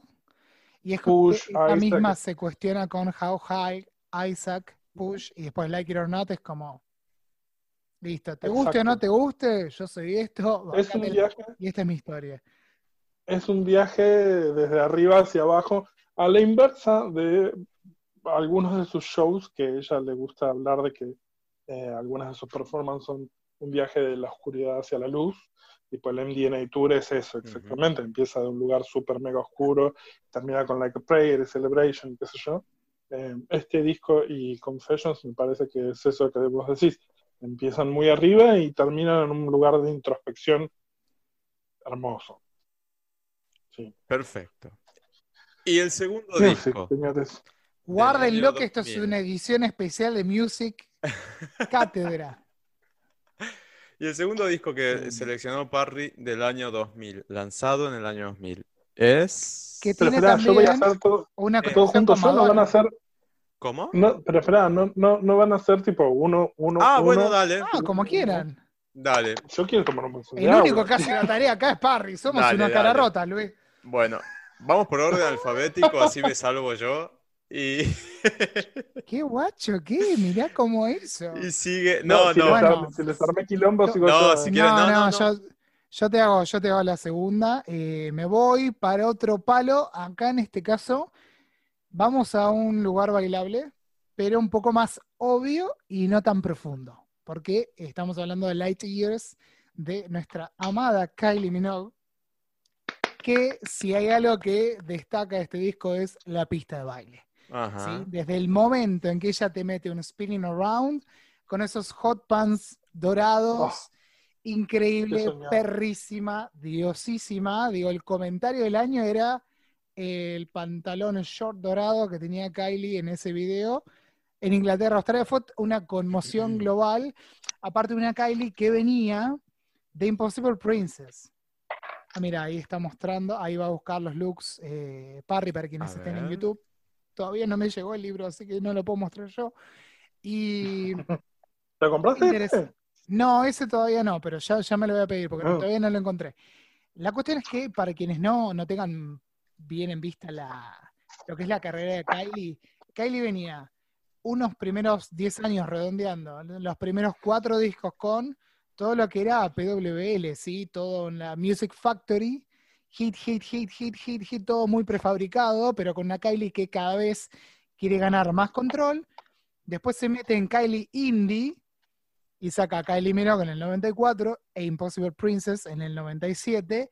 Y en el 2000 dice, volvemos a las pistas y ahí están viendo, eh, Parry está mostrando los hot pants, porque le decían así, Los dorados. hot pants dorados. Maravilloso. Se dice que le salieron tipo 5 pesos y los encontró por ahí.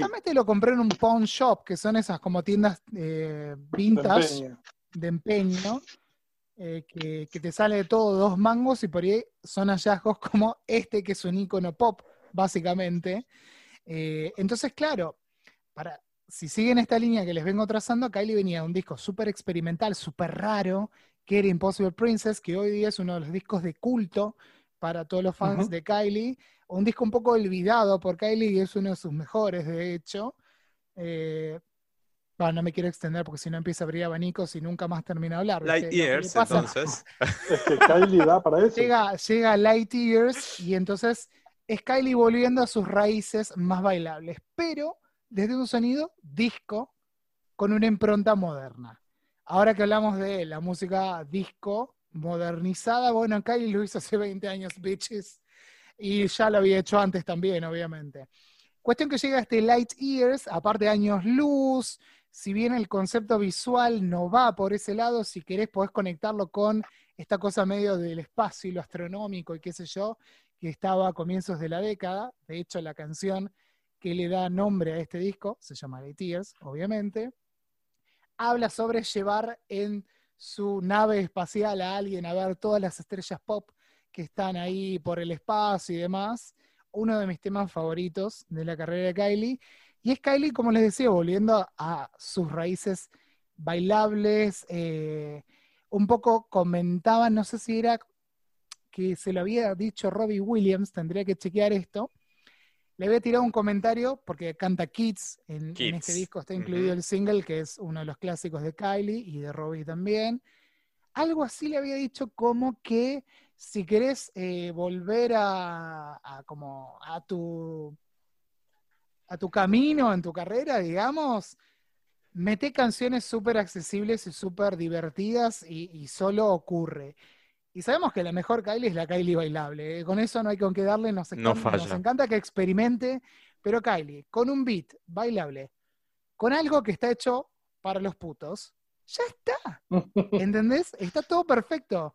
Y encima con el guiño a toda la audiencia porque es un minón. Así que llega con este Light Years, que entre otras canciones tiene, como decíamos, Spin Around, Kids. También tiene On a Night Like This, que ahí hay un concepto de, tenemos mafia, plata, prostitución, hay algo ahí en el medio en el video también. Después un Que después le da el nombre a la gira. On a Night Like This. On a Night Like This, tal cual. Y después está también Your Disco Needs You, que es un video espantoso, pero es un tema súper eh, icónico. Kylie cantándola en vivo, metiendo ese agudo del final, es una de las mejores cosas que te puede pasar en la vida. En la vida.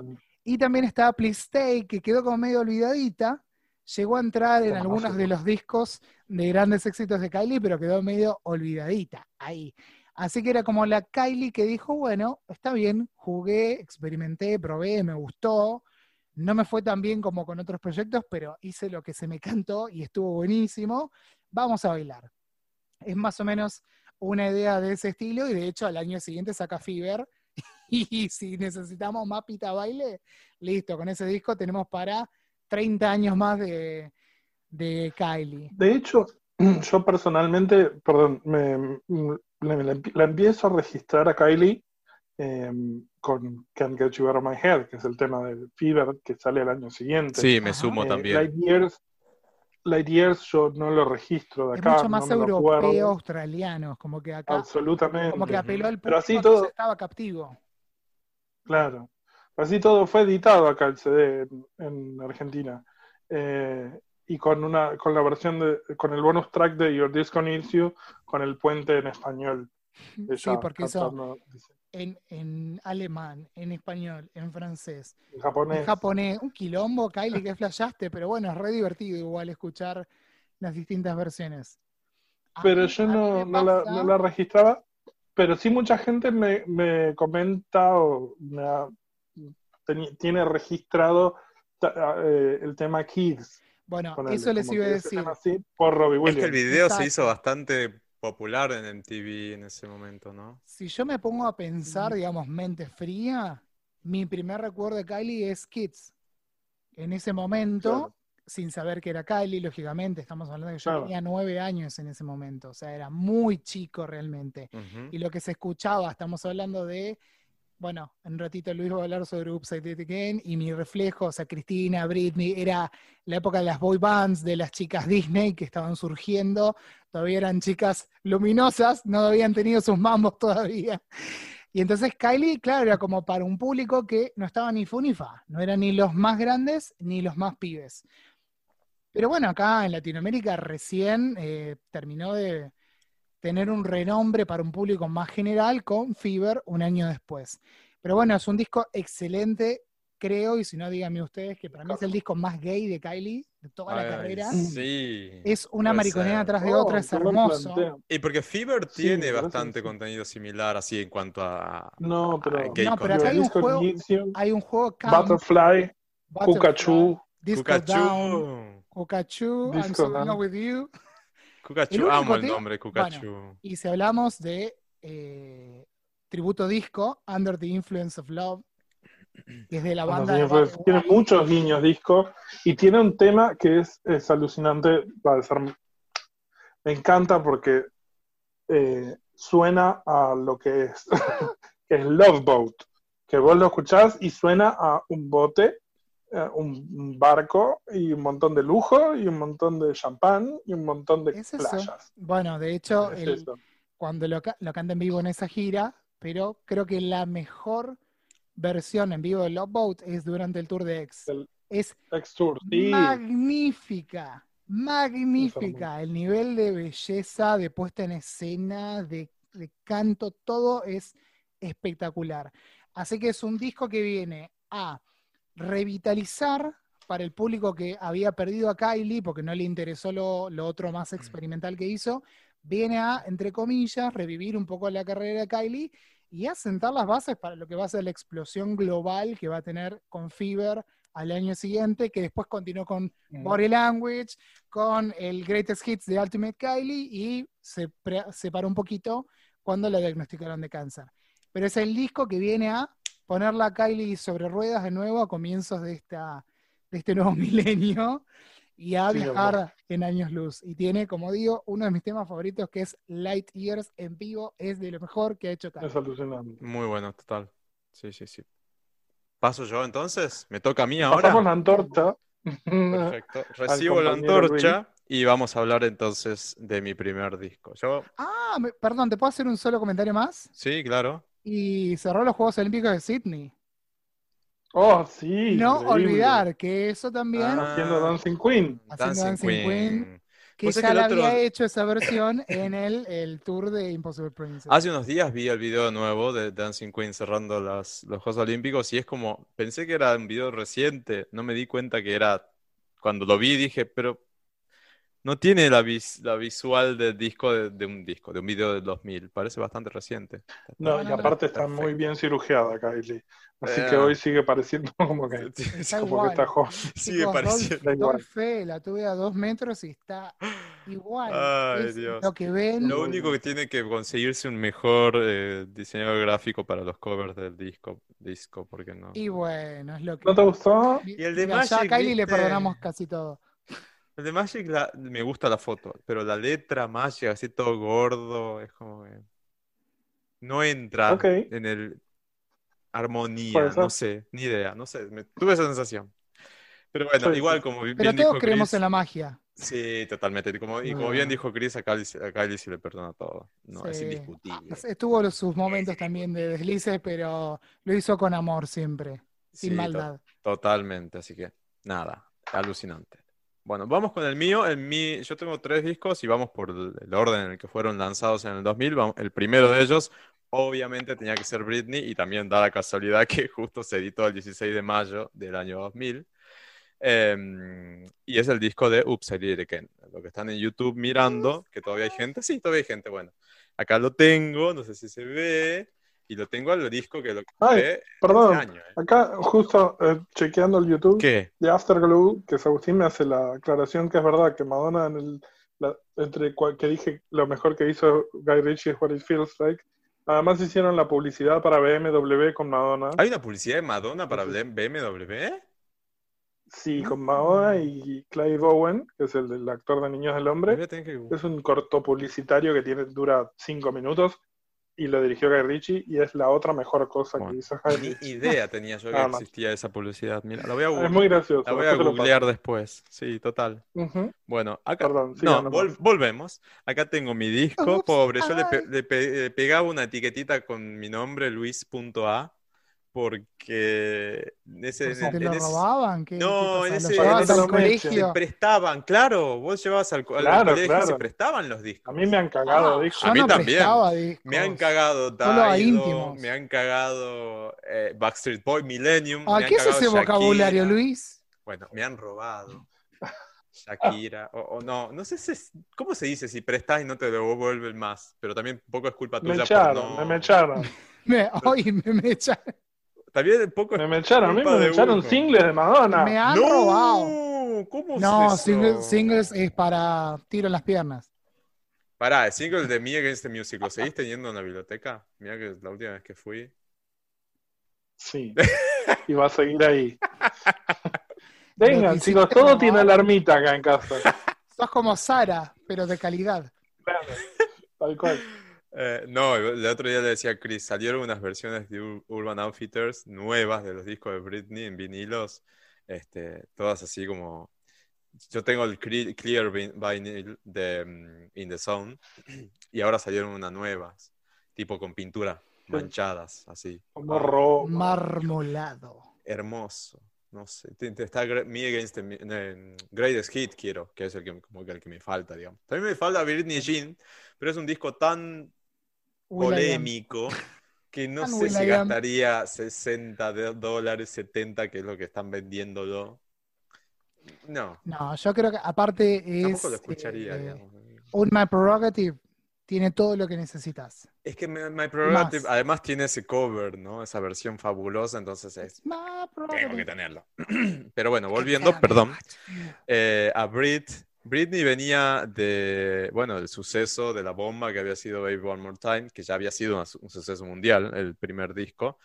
No Me acuerdo de escucharlo en la radio, chicos, era pero increíble. la- tenías las 8 primeras- años, 9, 7 años. Y sí, fue en 99, yo tenía 8, y es más, el- los tengo, los discos, tendría que buscarlos. Acá en casa no están, están los de mis viejos.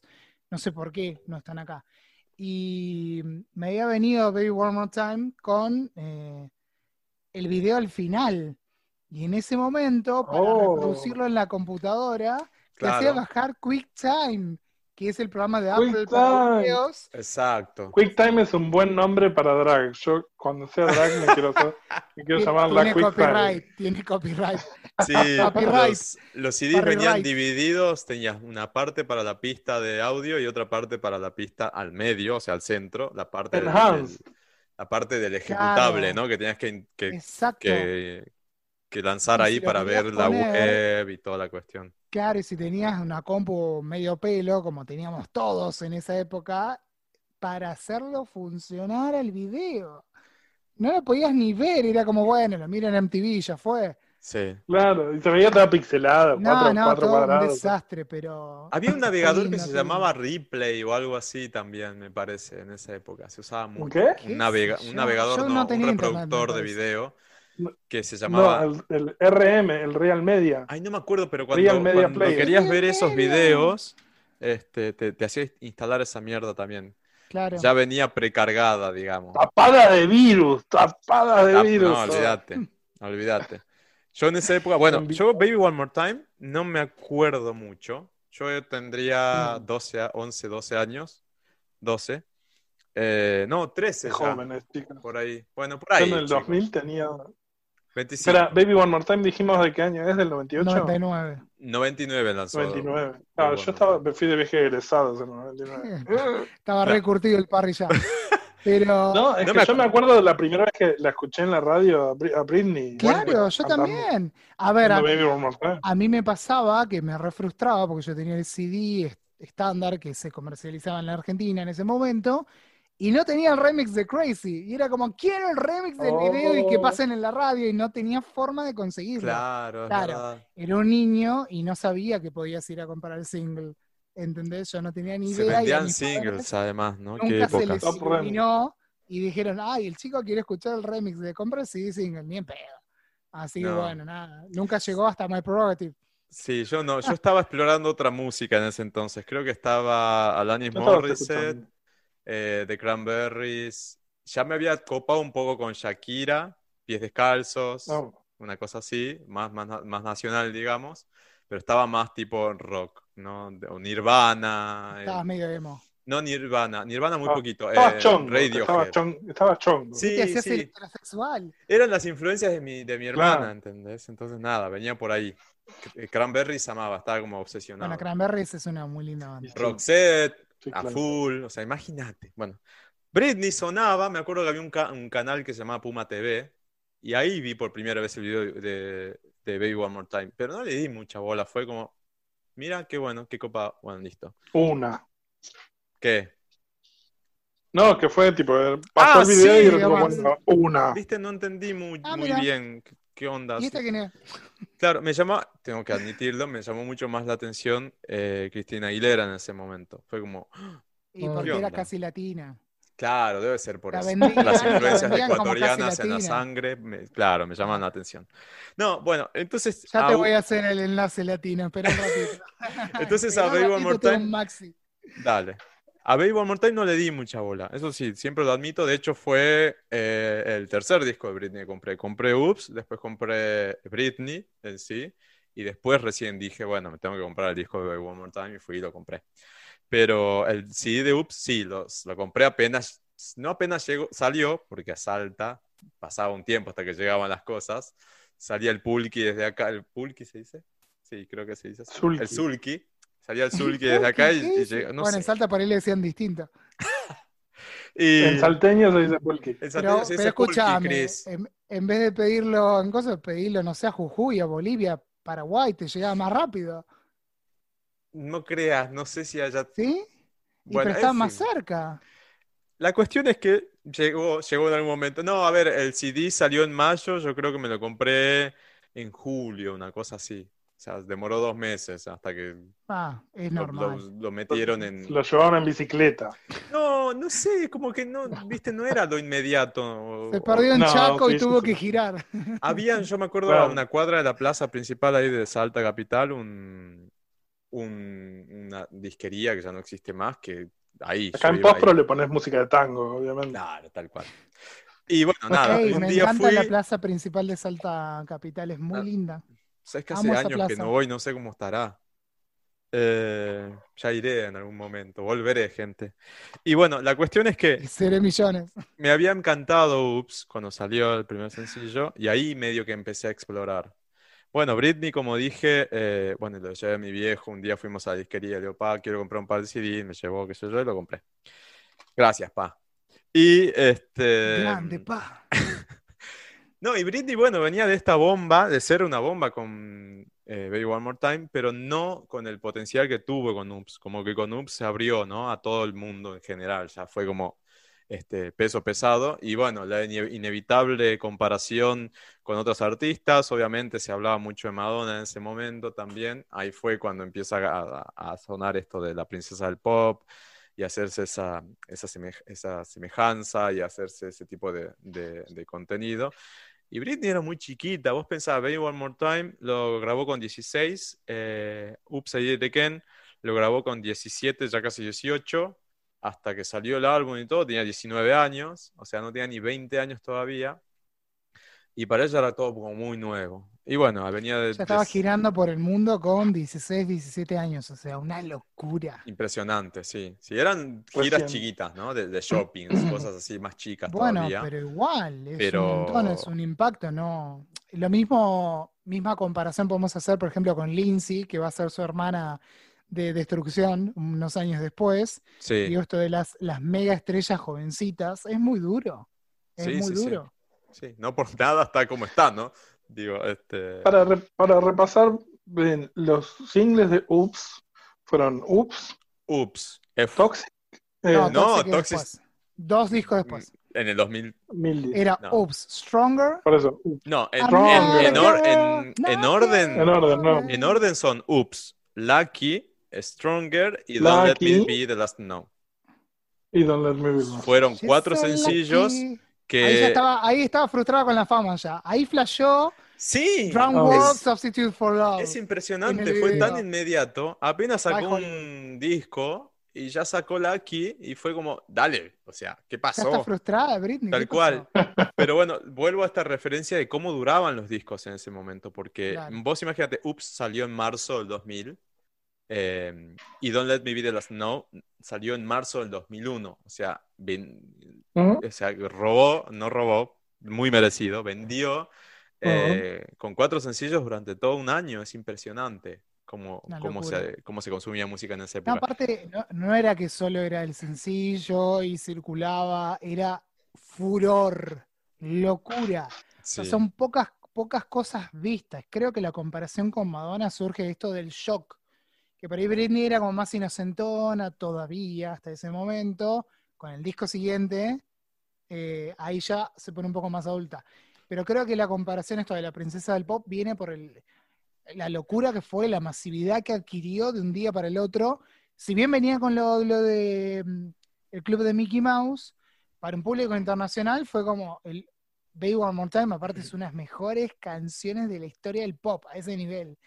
Es Sí, como sí, es un tema imposible, no hay persona en el mundo que tenga un acceso mínimo a la cultura pop que no conozca ese tema, es un obligatorio. Sí, exactamente. Entonces, imagínate lo que es eh, el impacto global y en esa época, bueno, otra cosa. Y acá en It Again, eh, ella repite la fórmula de, de productores eh, de Max Martin, básicamente, ¿no? Este, en Baby One More Time ella había trabajado con Rami, que después lo vuelve a encontrar años después. Rami estuvo, por ejemplo, ahora en Cromática involucrado, como para que hagan el linkeo de, de 20 años después, Claro. el sonido, cómo, Sí. bien, cómo va evolucionando, cómo se repite y demás. Y bueno, Max Martin fue como, digamos, el gran responsable, ¿no? Del estilo de, de Britney. Ese pop que sonaba un pop también más del estilo, por esos entonces, de Robin, que de hecho se, rumorea que hay muchas canciones que eh, eh, inicialmente estaban pensadas para ser interpretadas por Robin, pero después se hicieron como, ok, recalculando y, se y fueron a parar este, a Britney. De hecho, eh, de hecho hay este, la producción de Oops, parte de la producción de Oops se, se hizo allá en, en Europa, en... Ay, ¿dónde? Suecia es. No me- En Suecia, y Max Claro, Suecia. Desmemoriado, sí, Sí. exacto. Y, y bueno, nada, con Oops fue como, wow, el sonido de nuevo, fue este futurístico, de- no es casual el, el fondo que tengo acá, digo, Marte, el hombre llegando a Marte, está la referencia graciosa de Titanic en el video, está el icónico traje de, de Britney, este, de- todo rojo, Rojo. el De vinilico de rojo. vinilo, lo que debe haber, pobre, lo que debe haber Tremendo. chivado en ese Ah, traje. qué calor. Y está un look nuevo para Britney, que no se veía en Baby One More Time. Baby One More Time era muy teen, muy, viste, teen angel o muy colegiala. Y con Oops, bueno, empieza a explorar ya esta sexualidad. De hecho, también se lo, se lo acusa a Larry Rudolph, su manager de, de casi toda la vida, de haberla sexualizado mucho ya a Britney. Viene también de la etapa de Rolling Stone, la típica con el Teletubby, el teléfono, etcétera eh, cuando ya se hablaba de esta, de, esta Lolita que no tenía ni 20 años. Y en la sesión de fotos, bueno, en la sesión de fotos de- del CD eh, vemos, ¿no? Un poco esa sexualidad, entre comillas. Chicos, es una chica con una musculosa tipo pupera, no es más que eso. Pero bueno, para el Sí. 2000 y siendo una, una chica muy pequeña y demás, ya- Recordando aquel momento, no era ingenuo eso. no, Digo, obviamente. eh, no. Era profundamente sexualizado. Obvio que fue sexualizado. Este, Y todavía Y- no había sacado aclaración, por si alguien se confunde, I'm a slave for you. Nada de eso No, había faltaban dos año años. después. No, faltaban dos años todavía. Eh, no, bueno, dos años. Un año año después en el siguiente saca el 2001. disco, claro. Exacto. Eh, y bueno, empiezas a, empieza a explorarse todo eso y empieza a explorarse en, en el resto de las chicas pop que estaban en, esa, en ese entonces moda, ¿no? Ta- Cristina también, Mandy Moore, Jessica Simpson, eh, no se me vienen otras a la, a la memoria, pero había un montón dentro de ese, de ese, de ese grupo de, de chicas. Y también estaba Pink por ahí dando vueltas, que empezaba un poco a mirarlas de reojo, yo me acuerdo perfecto. Eh, y después eso se resume más o menos la crítica que hace Pink en Stupid Girl, ¿no? Eh, todo lo que ella Sí, iba una Pink viendo. que había arrancado más por. Rhythm and Blues con su primer disco y en Sí. Misunderstood fue un poco más pop, pop, Exacto. pop guerrero. Pero venía de hacer tipo You Make Me Sick, creo que era el sencillo, eh, que era, yo amaba ese video, pero me parece que ya fue eso en el 2001. Eh, pero era como la contracara, ¿no? De la música más, eh, bueno, lo que venía con Britney. Christina y demás, y, y claro, y las otras chicas que estaban del otro lado, que después voy a comentar también uno más.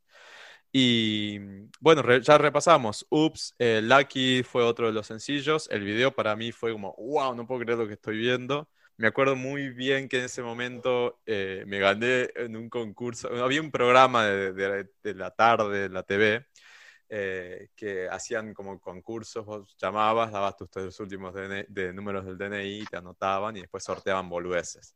Y me acuerdo que me gané un set de separadores para la carpeta de Britney y tenía, Muy bueno. Era lo más, en ese momento se usaba.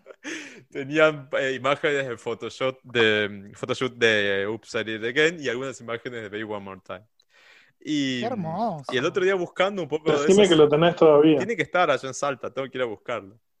Y ti- 20 años, chicos, esos separadores. Claro. Y hace unos días buscando un poco esas fotos, me di cuenta, claro, que estaba Lenny Kravitz en el, en el set de, de las fotos. De hecho, hay una foto que está junto con Britney y con Zoe en, en ese fondo icónico de Oops. Este, pero bueno, ¿Qué nada. hace Lenny Kravitz? No sé, ¿Por me qué? parece que No era sé. amigo de- del fotógrafo. Ahora no me acuerdo el nombre del, Ah. del fotógrafo, pero estaba ahí el tipo. De hecho, sacó un par de fotos el mismo Lenny Kravitz en ese momento. No sé si también Mira. estaría atrás de Britney, viste que Lenny es bastante picarón. Este, la verdad no sé. No, no investigué a- tampoco el tema. No vamos a autorizar nada porque era una menor. Además era menor de edad. Lenny, No, contenete.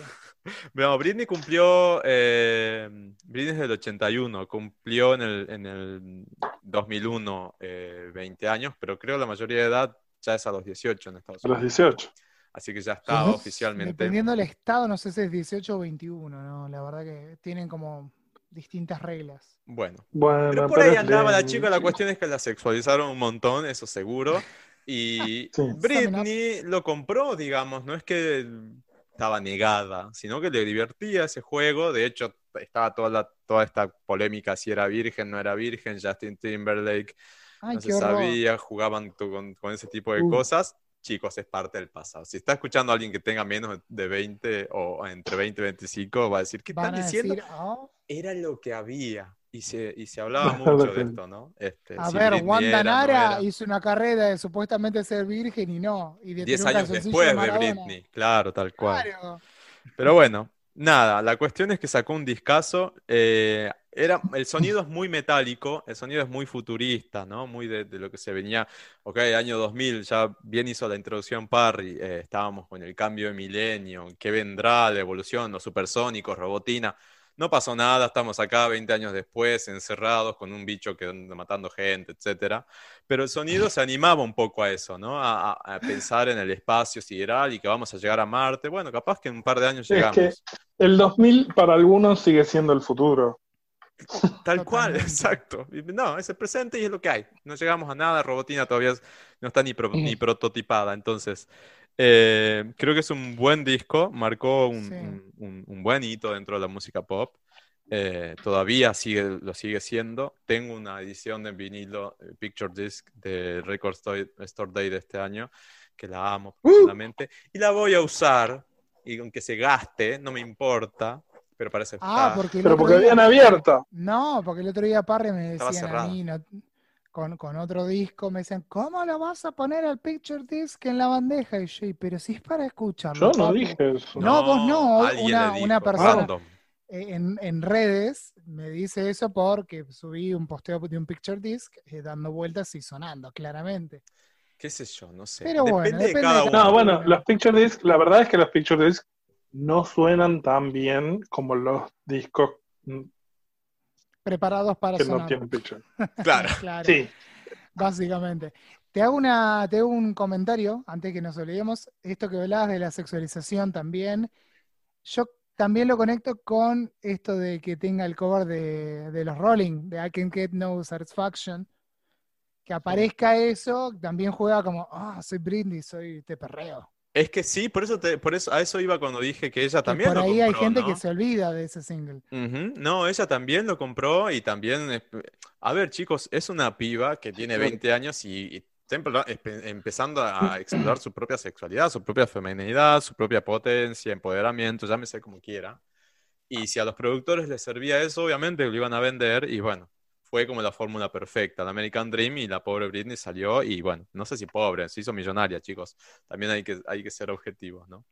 Em, pero... Yo te propongo algo. Mm, Porque estás hablando de, la- de las chicas Disney devenidas en mega estrellas pop. Podrías conectarlo con Cristina, porque están en sincro ahí. bueno, listo. Meto segundo si tenés disco. ganas, Sí, yo totalmente. No sé Parry qué piensa, pero para mí van de la mano Cristina. Totalmente. Bueno, Absoluto. vamos entonces. Y después, mi segundo disco del año 2000 es Mi reflejo de Cristina Aguilera. Como Acá lo tengo. atrapado espero. Libérame con tu amor sincero. Cristina venía de lanzar, bueno, venía de hacer el- el- la versión de, eh, de My Reflection. My Reflection es, ¿no? Sí, de, para De Mulan. Mulan, Mulan, que al final este, se estrenó este año por Disney Plus, etcétera, y toda la controversia, el live action. Eh, y todavía estaba como ahí. Vino en el año 99, sacó su disco eh, homónimo, Cristina Aguilera, y mm, le fue bastante bien. Le fue bastante bien, pero Temazos tenía. Tenía- Genio atrapado Genio y atrapado, What a Girl What a Wants. Girl Wants, I Turn to You, What aquel típico video de la torre, yo me acuerdo que lo miraba y era como... Y bueno, y después estuvo, estuvo como Nover, eh, que también, es, ven conmigo. sí, ven espectacular. conmigo, ven". Lo, lo- lo divertido de esto, o sea, el chiste que hacemos de casi latinas a lo Karina Jelinek es que muchas de las canciones del debut aparecen acá en versiones en español. Casi Claro, todas claro, los singles. Exacto. Y aparte, lo lindo de esa época, ahora es como mucho más natural, y- o no es necesario el crossover, como se decía en ese momento, todos los artistas se estaban intercambiando. Digo, eh, bueno, todavía a Shakira le faltaba un año para servirse de lavandería, pero Ricky Martin lo venía haciendo, venía coqueteando por ahí Paulina, pero recién a- a- dos años después saca un disco. Digo, varios artistas Si latinos. había una versión, si había una versión en castellano, si había una versión en castellano de un tema, acá se escuchaba esa versión. Sí, exacto. Totalmente. Tenía una versión en inglés, se escuchaba. Me acuerdo hace unos años en un boliche en Londres que eh, justo era una noche 90s pop bubblegum. eh, fui y estaba sonando eh, el tema de Ricky Martin. She bangs, Em, she bangs. Ese. No, no me acuerdo si era She Bangs o cantando. era. eh, no, eh, La vida la loca, li- la living vida. la vida loca. No, Living la vida loca, era Living la vida loca. Ah, Y me di cuenta que nunca lo había escuchado en inglés. Y yo lo cantaba en castellano, bailando. Y no, el tipo lo cantaba en inglés. O sea, afuera no se conoce. claro. En Latinoamérica es solo en castellano. Fue una evolución natural, porque vos imaginate, antes los discos, los vinilos, venían con los nombres, los temas en inglés, en español también, o sea, hay como Claro. de a poco fu- fuimos es. respetando la, la- la edición original, por así decirlo. Em, pero bueno, nada, es parte de lo que, de lo que era, ¿no? Eh, de hecho, esas, esas versiones son bastante graciosas. Ver un disco con nombres en, es- en a español es mí, como... de, de- de Cristina me Y bastante codiciadas en el mercado. Sí. en mal. inglés que las de, de español que en inglés. Claro, entonces bueno, Cristina venía de lanzar Cristina Aguilera, su álbum homónimo, muy exitoso en Estados Unidos, Europa, etcétera. Empezó a hacer la contracara marketinera de Britney, o sea, estaba esa pelea entre, entre comillas. La que canta y la que no canta, medio así era. Claro, era la que canta, que Cristina la que no canta, pero que baila, y se baila muy bien, y era Britney, y, y además está mucho más caliente, y bla, y todo lo que se decía. Bueno, yo por suerte me gustaban las dos, así que cuando escuchaba un poco esas cosas me costaba, ¿viste? Era como, ok, no sé, no estoy tan de acuerdo. un poco ajenos a eso nosotros acá. Es como que Mm, acá no igual- es muy yankee. Me parece. Mm, Sí, y, y me parece que siempre hubo una tendencia a,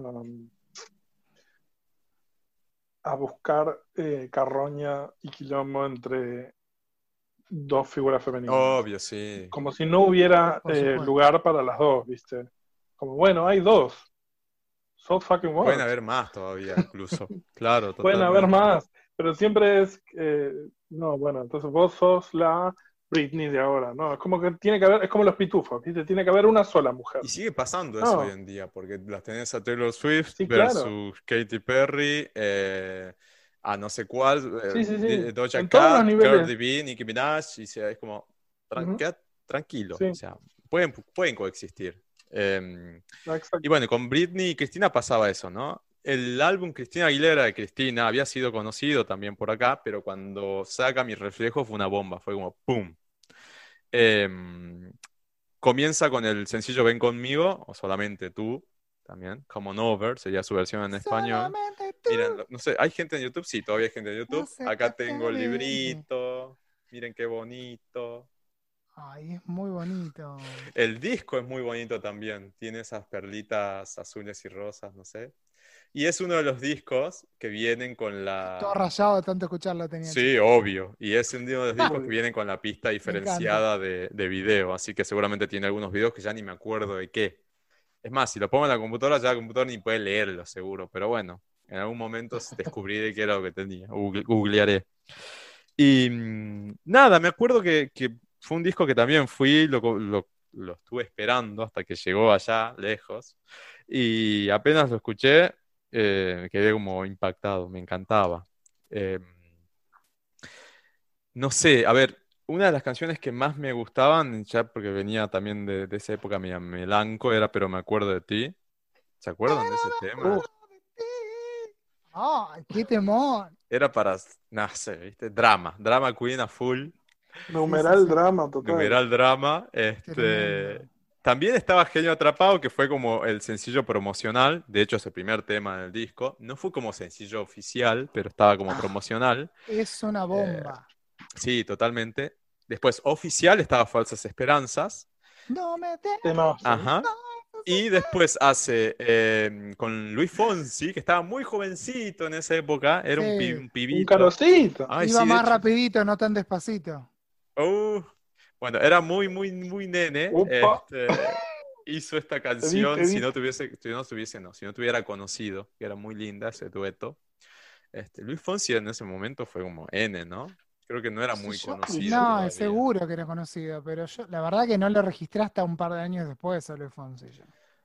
Y después otro tema que me gustaba mucho de este disco es el cover que hizo de Contigo, eh, Contigo en la Distancia. Es muy, muy, muy bueno. Es muy lindo, sí.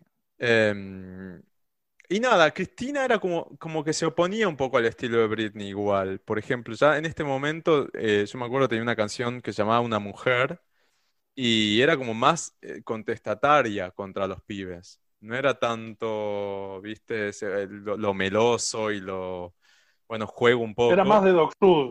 Ponele, algo así. Yo la veía era, más, picante. Sí, sí, sí. Y de hecho, se ve mucho eso después cuando llega Strip, ¿no? Cuando llega el, álbum Strip. Ah, bueno, sí. Mucho más empoderado. Y, Britney queda mucho más lejos de esa imagen. Ojo, en In the Song. Es que Britney, Britney, Britney, para mí, Britney es capital, Cristina es conurbano. Y algo así puede ser, sí, sí, Era picante. Lo que, están escuchando de otros países. mucho más in your face, ¿me Exacto, era más contestatario. Britney era como más. Podríamos definirlo como dicen los yankees: Girl Next Door. Britney era como la, la pibita linda al lado, buena, la chica buena, buena samaritana. Britney va a la privada, Cristina va a la estatal. Exactamente. y bancamos a las dos pero es como que uno se está identificando un poco más con Cristina, porque es hashtag pobre. claro, algo así, pero bueno. Era, si veían patito feo, las divinas y las feas. claro. Sí, igual Cristina, va, no sé, a mí me gustaba mucho la visual de, esa época de, Cristina, como que como que exploró mucho también, no se quedó atrás, ¿viste? Era como una, pelea constante de eso de, bueno, quién Como que luchó un poco más con esta cosa prefabricada pop vigente de ese momento, digo. Sí, de hecho, aún hoy, pero a, lo de esa época en específico. Ella hizo, creo que en disco siguiente, si no me lo recuerdo, el video este con Floria Sigismondi, que, que es la directora de los videos de Marilyn Manson, y, tenía como una estética también mucho más, em, no sé cómo explicarlo, más, más sucia, más... ¿Vos decís, eh, eh, Fighter? Fighter, Fighter, sí. No, es tremendo. Hasta tiene referencias de Frozen, ¿viste? Por ahí dando vueltas. Absoluto, sí.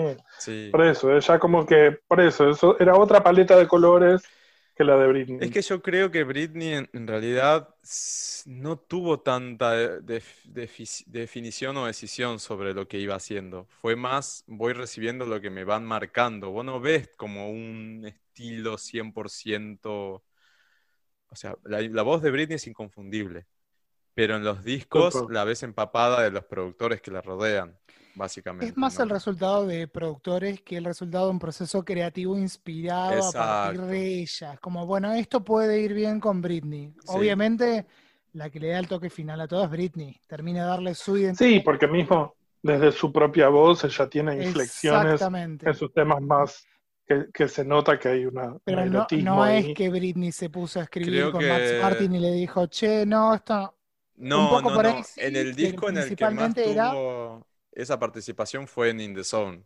¿no? Que hay, de hecho, hay, hay entrevistas y cosas en los que se la ve muy activa Britney. O sea, por eso es tremendo el, el- el declive que tiene después de In the Zone, porque, de- bueno, grabando, ¿no? El video de Treasures que está dentro del disco y se viene para abajo después de todo eso, porque se, veía se veía una evolución bastante interesante en la carrera de Ujú. ella. O sea, es como que claro. se la- vos ves entrevistas de la era, eh, la ves mucho más comprometida, las entrevistas el, el- el- de- detrás de escenas de Me Against the Music, cuando hablan con Madonna, eh, vos ves que ahí juegan un poco con eso, ves que está metida, de hecho está Every Time, que es un disco 100%, un tema 100% de Britney, o sea, hay mucha más, eh, mucho más juego, está Moby también metido ahí, de Neptunes, hay como un- entrevistas muy copadas en donde ves que la piba empezó a tomar un poco más de Se rienda. un poco más. Sí, totalmente. Ujú. Venía de, de estos tres discos anteriores en los que no.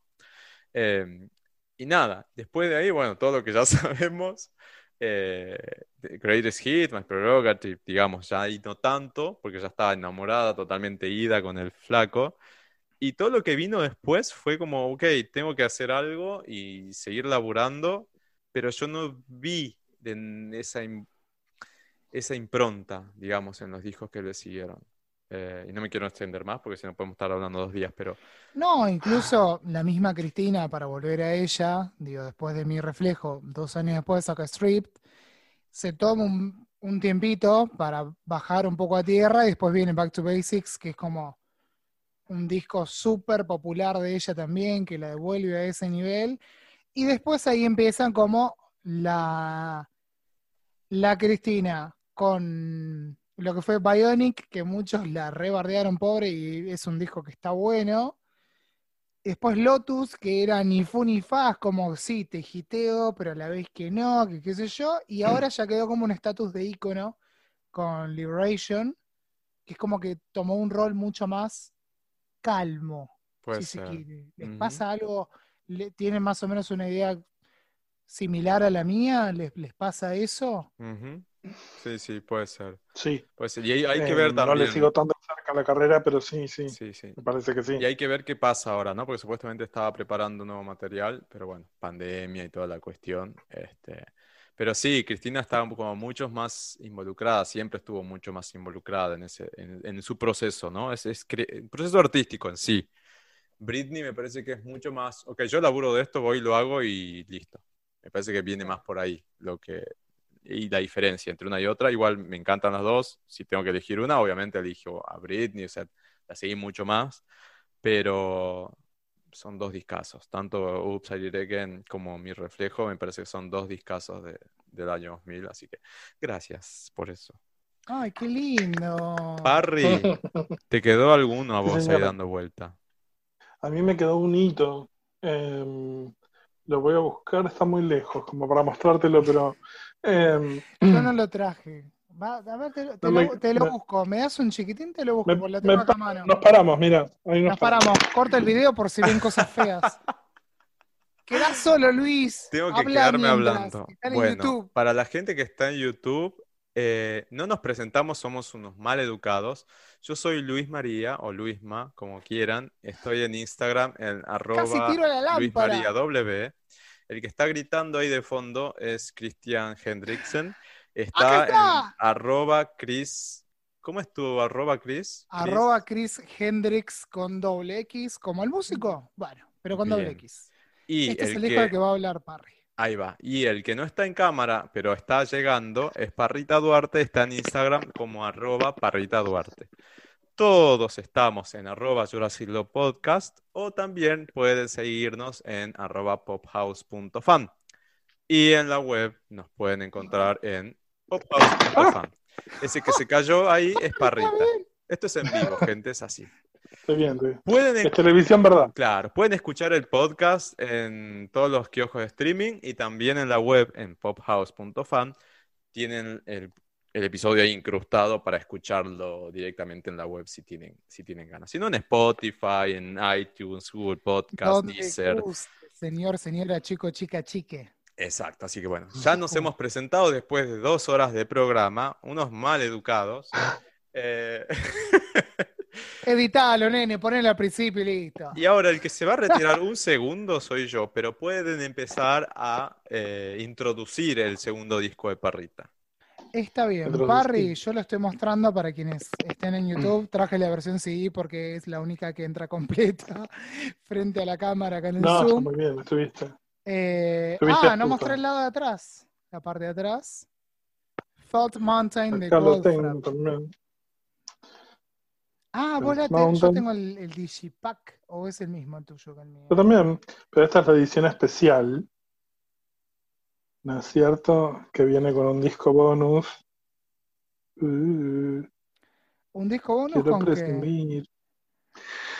El bonus tiene em, UK Girls Physical, que es el lado B, eh, y remixes. No, y un- muy bueno. Sí, señor. Y, mm, y nada, elegí este disco. La, Porque- la Allison con botas de lluvia, me encanta. Esa está- me encanta, esa Está foto es tan cutre. Me encanta. Sí, es, es eh, bastante descriptiva la imagería del disco de lo que te vas a encontrar cuando lo escuches. Eso me gusta mucho. Em, es un disco, lo elegí porque es uno de mis discos favoritos de la vida en general. Me gusta mucho Goldfrapp, soy muy fan de Goldfrapp. Somos dos. Em, somos dos muy fans de Goldfrapp. Hubo, hubo pelea en el barro para ver quién. Ah, re exagerada era, pero sí, un poquito.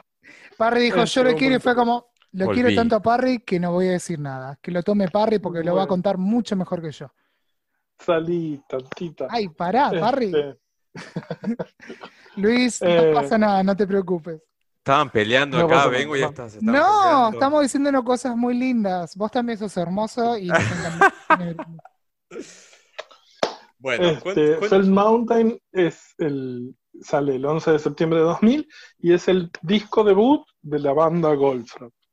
Ah, es el debut. Es el, Es el primer disco. es el disco el- que si vos, a ver si Parry coincide en esto, que si vos escuchaste lo que vino después, volvés al primer y decís, ¡oh! Mucho, Claro. muy- dependiendo que hayas escuchado. Si te quedaste con los hits, volvés a Felt Mountain y decís, ¿y esto?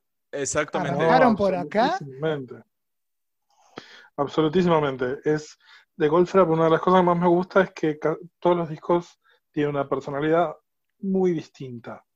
Tal cual. muy distinta, que va desde este que es como el disco ambient a la super electrónica de, de- de Black Cherry y Supernature, más que nada el disco, y Seventh Tree que es folk, y Hellfrost que es 80s, y Tales of Us que es una cosa casi de música clásica. Orquestal, Bond, Orquestal. oscuro, noir, y- cine y noir. Silver Eye que es tipo post-apocalíptico. Tremendo. Sí. Eh, todos son distintos. Este es es, muy el primero. difícil explicar Goldfrapp, porque de verdad, eh, hagan un día, si tienen tiempo, la comparación, pinchan un par de, de temas por, por disco, son todos muy distintos, pero a la vez tienen ese sello inconfundible de la voz Sí. de Allison, los sintetizadores Y son buenos. O sea, no puedo ser objetivo, pero aparte tienen en común de que son todos buenos. Sí. Al ser estilos todos tan distintos, podrían ser algunos una cagada y otros muy, muy buenos. Y la verdad es que son cohesivos en eso, en que son de muy Son buena calidad. consistentes, Sí, total. Sí. Son ¿Es tu, consistentes. es tu favorito Fred Mountain de Goldfrapp? No, ¿Cuál es tu favorito? Tales of Us. Ay, el mío es Seven Tree. Estamos ahí. de Fu- muchos. Fuimos por la calma. Sí, Tales of Us a mí entiendo que es un disco difícil de, de entrarle, pero a mí me, me- me quemó la cabeza, me, me encanta. Pero bueno, lo que nos convoca hoy es Felt Mountain, que es el primero, como decíamos, y, Fel- y Goldfrapp es una banda de dos personas. Son dos personas. Alison Goldfrapp, que sí se llama así, de apellido, y Will Gregory. Eh, Will Gregory es un tipo que, si lo ves, podría ser un pescador noruego, un tipo Es así como un hacha, con una barba así, así como muy en la suya. Retranca, Este, pelo tipo tacita extendida. absoluto.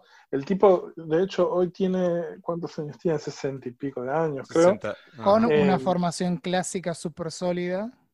De la reputa madre y con incursiones también en la música pop, porque el tipo había trabajado de, de artista en los discos, tocó en los discos de Tears for Fears, Songs from the Big Chair de 1985, por ejemplo, y participó, eh, después eh, estuvo en un par de discos de Peter Gabriel, con Portishead, eh, en Little Earthquakes de Tori Amos de 1992, el chabón toca el oboe, y tiene mucha conexión con lo que es la música de películas y ambiental, cosa que Goldfrapp es una banda muy visual. Claro. La música de Goldfrapp te lleva a paisajes. Y Claro. eso se nota principalmente en Felt Mountain, que es el primer disco que es, eh, vos cerrás los ojos y estás viendo Es un viaje. cosas. De hecho, Este, un poco, una de las frases que me venía a mí para describirlo en su momento era como de, arranca como una casa embrujada, decía yo. Porque Lovely Head, que abre el disco, es una canción bastante creepy. De hecho, yo sabes cómo llegó Ofra por Madonna. Cuando Madonna va está yo- haciendo el. Confessions on a A Dance ver, Floor, para que te voy a, te voy a piñar, para que te vea la gente, Parry. Este Ahí es está. Este es el single del literalmente primer tema, cabeza degollada.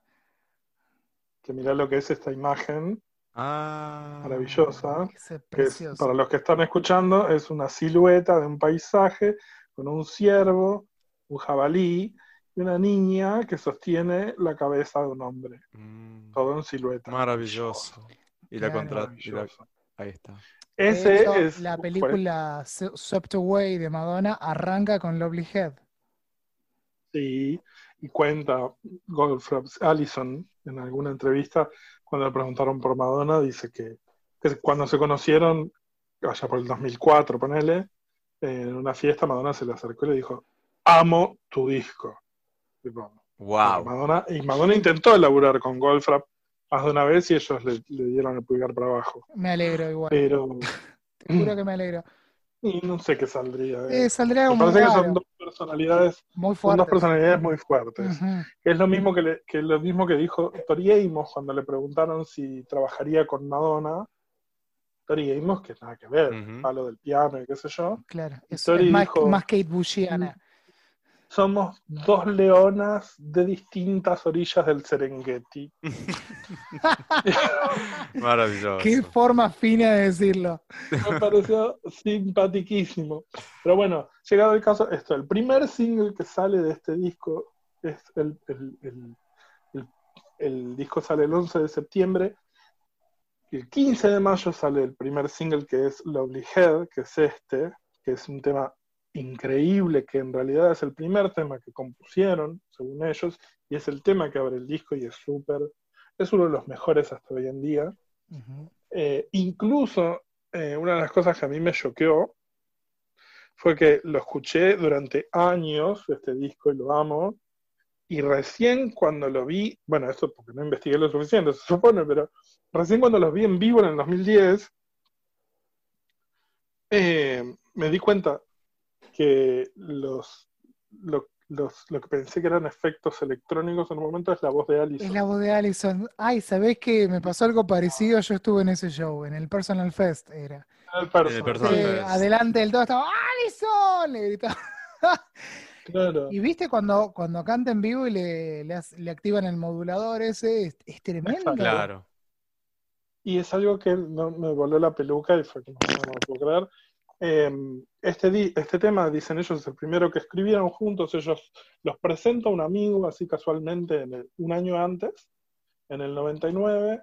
Ella tenía eh, pre- pre- pregrabado un demo con L, de otro de los temas que termina el disco, que es Human, Ay, Otro un temazo medio, casi una, un mambo, una cosa rara. Qué oscuro. Este, y la tapa es maravillosa también, que Tremenda, dos sí. tacos, con dos piernas tiradas en el pasto. Eh, ella había escrito ese tema, se lo pasa a él y a Will Gregory, y Will le encanta, dice, che, está bueno, y empiezan a hablar cada vez más seguido, y dicen, che, tendríamos que hacer algo, che, hagamos una banda, bueno, dale. Y arman una banda. y se a van a grabar el Alison. disco. Claro, vamos a armar. Y ella escribe las letras y las melodías, y entre los dos escriben la música. Y sale una cosa maravillosa. Lo primero que se juntan a hacer es, es esto, es, eh, Lovely Head. es Lovely Head. Es lo primero que sale. Maravilloso. Eh, Después, y cuando empiezan, eh, se van a grabar a un bungalow alquilado en el campo, en la campiña inglesa. Parece que el proceso de grabación fueron seis meses. Se alquilaron un bungalow, chao, nos vamos a grabar. Que después lo, lo siguieron haciendo eso. Sí, No con un digo, bungalow en con la alguien que recién pero- conoces, Claro. una locura.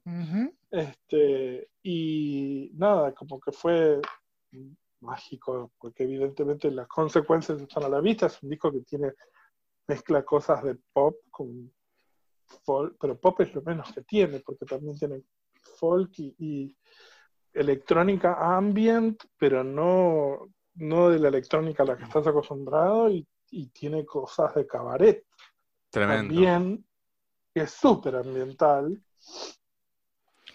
Tiene un- uno de los mejores temas de Goldfrapp, que es Utopía, Ay, es uno de los últimos temas del disco, que es qué belleza ese single también. también. Son todos hermosos. Es hermoso. que después lo han reeditado. El General Ah, Enrich. Utopia. Enriched. Genetically, en- Genetically enriched. Enriched. Ah, General. eh, ta, le di cualquier cosa. Genetically. Eh, y, y empezaron y, y- y sentaron las bases de algo que fue, no sé si decir revolucionario, porque había un montón de, pero sí muy único de parte de ellos. Yo no, no, no registro otra banda como Wolfram No. que, que tenga este estilo sónico y que vaya cambiando tanto y mutando tanto entre los, entre lo- los discos y que casi todos o todos tengan resultados tan cohesivos. De hecho, Eh, por ahí se me ocurre, ahora que mencionabas Trails of Us, es el más cercano a Felt Mountain.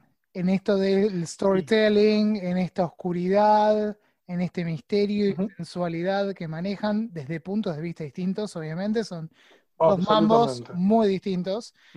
Pero la primera sí. impresión, ¿a mí qué me pasa? Yo lo escuché este disco cuando ya habían sacado Supernature.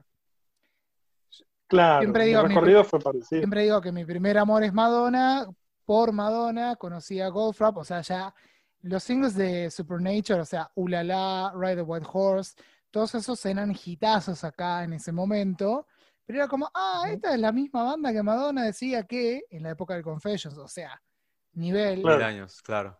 claro, estamos hablando ahí 2005, Ujú. cada me pasó a mí No, que yo, Debe haber sido el mismo año, sí. claro, en esa época era el año. Era adolescente No. yo ya y estaba como en el Mambo Confessions, súper bailable, qué sé yo. Claro. Descubro Supernature, belleza absoluta, escucho Black Cherry, iba por ahí. Cuando voy a Felt Mountain me quedé como impactado porque dije, wow, este es el debut, digo, qué distinto.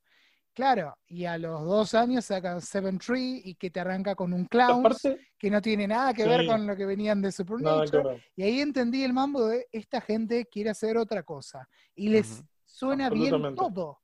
¿Cómo hacen? Sí, Son muy buenos. sí. Em, y, y es difícil también desgranar los, los, las influencias de ellos, que si las tienen, porque también es distinto de todo lo que habíamos escuchado. Yo me acuerdo, creo que era 2000, sí, debe haber sido también cerca de 2005, que lo primero que escuché fue Ride a White Horse, que es un tema de Supernature. Aclaración, sabiendo que era Goldfrapp, porque yo después hice memoria escuchando Black Cherry y las canciones Train y Twist las usaban acá de para la un montón de publicidad de publicidades y Gancia. todo. Eh, Sí. Street Machine también la Ujú. habíamos escuchado, pero no sabíamos que Ajá. era Goldfrapp. Quizá por Exacto. pendejo o quizá porque No, simplemente. no, no, presté yo tampoco, a mí me pasó lo mismo. Pero primero escuché Ride a White Horse que la escuché en, en, en un boliche. Que es una y me bomba. volvió la cabeza. ¿no? Es una bomba, es un tema, uno de los mejores temas más bolicheros. Aparte ponían el video todo el tiempo en Match Music El MTV. video está Match buenísimo. Music. ¿Sigue existiendo Match Music? Ya no, ¿no? Creo que sí. ¿Sí? O Sí, sí, yo lo tengo. Digital. Ah, mira, lo voy a chusmear. mira. Eh, y me acuerdo de grabármelo en un CD copiado, donde yo me grababa tipo cosas que escuchaba y me gustaba, y de escucharlo en repeat por ahí 10 veces. Y después empezar a hurgar, de hecho preguntarle a un amigo, che, estuve escuchando esto, qué sé yo, ¿qué onda el resto de Goldfrapp?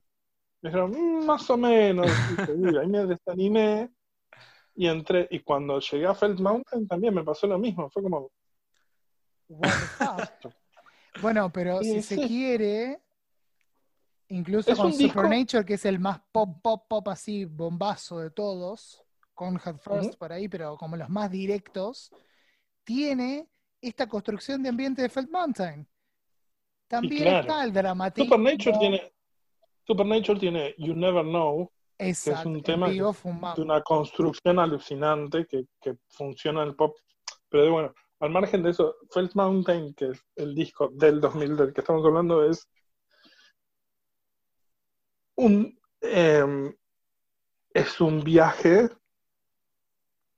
visual y auditivo en un Citroën eh, en Europa de los 70. Amo.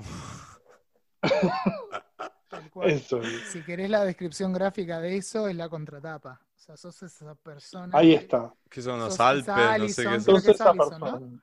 Sos esa persona en Eh, ese mambo. Sos esa- no, es una pintura eso. Ah, Pero sí, sos esa persona en ese mambo. ¿Y Es la ese- tapa, es ese mambo. La tapa me parece maravillosa. Yo digo, es. Esto es.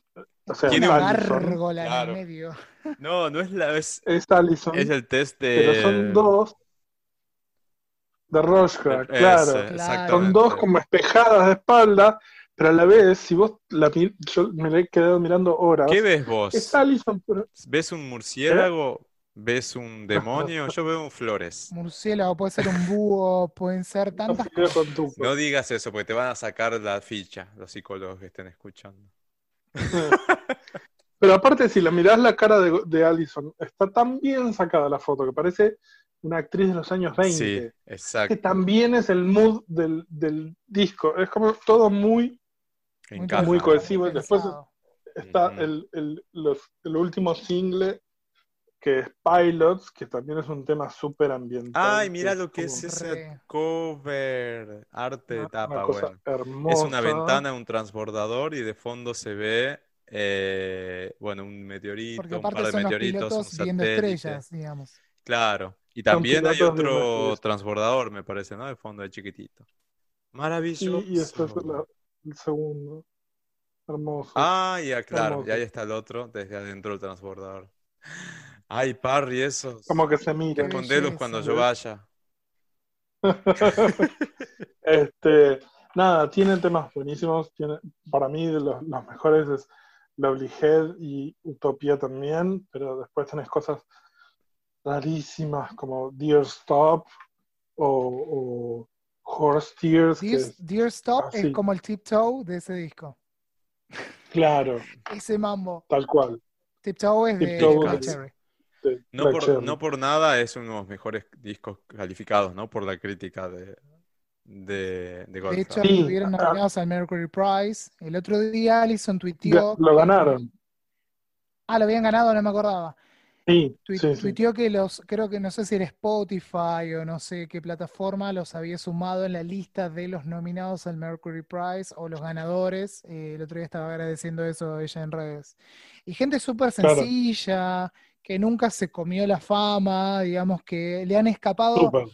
Digamos que en Mm. eso son medio Kate Bushianos, en esto de escaparle un poco a la Sí. fama. En el De- perfil. Te muestro, Y aparte, ¿sabes estoy, en te qué? creo arte, pero me corro también porque no me la creo. Sí.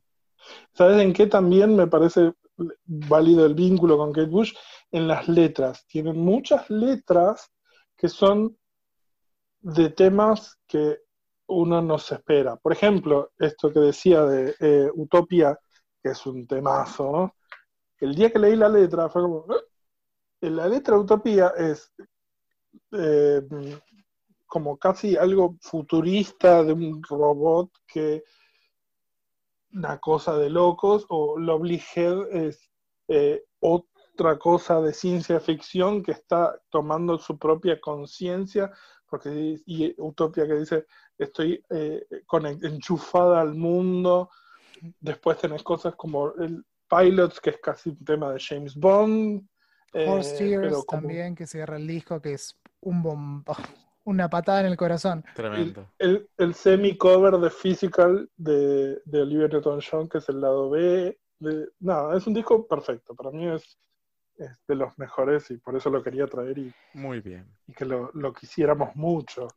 Obvio, eh, obvio, le tenemos mucho amor. Ahora le mando el zoom a Para cerrar, entonces, este, este viaje de discos del 2000, Cristian, te falta uno a vos.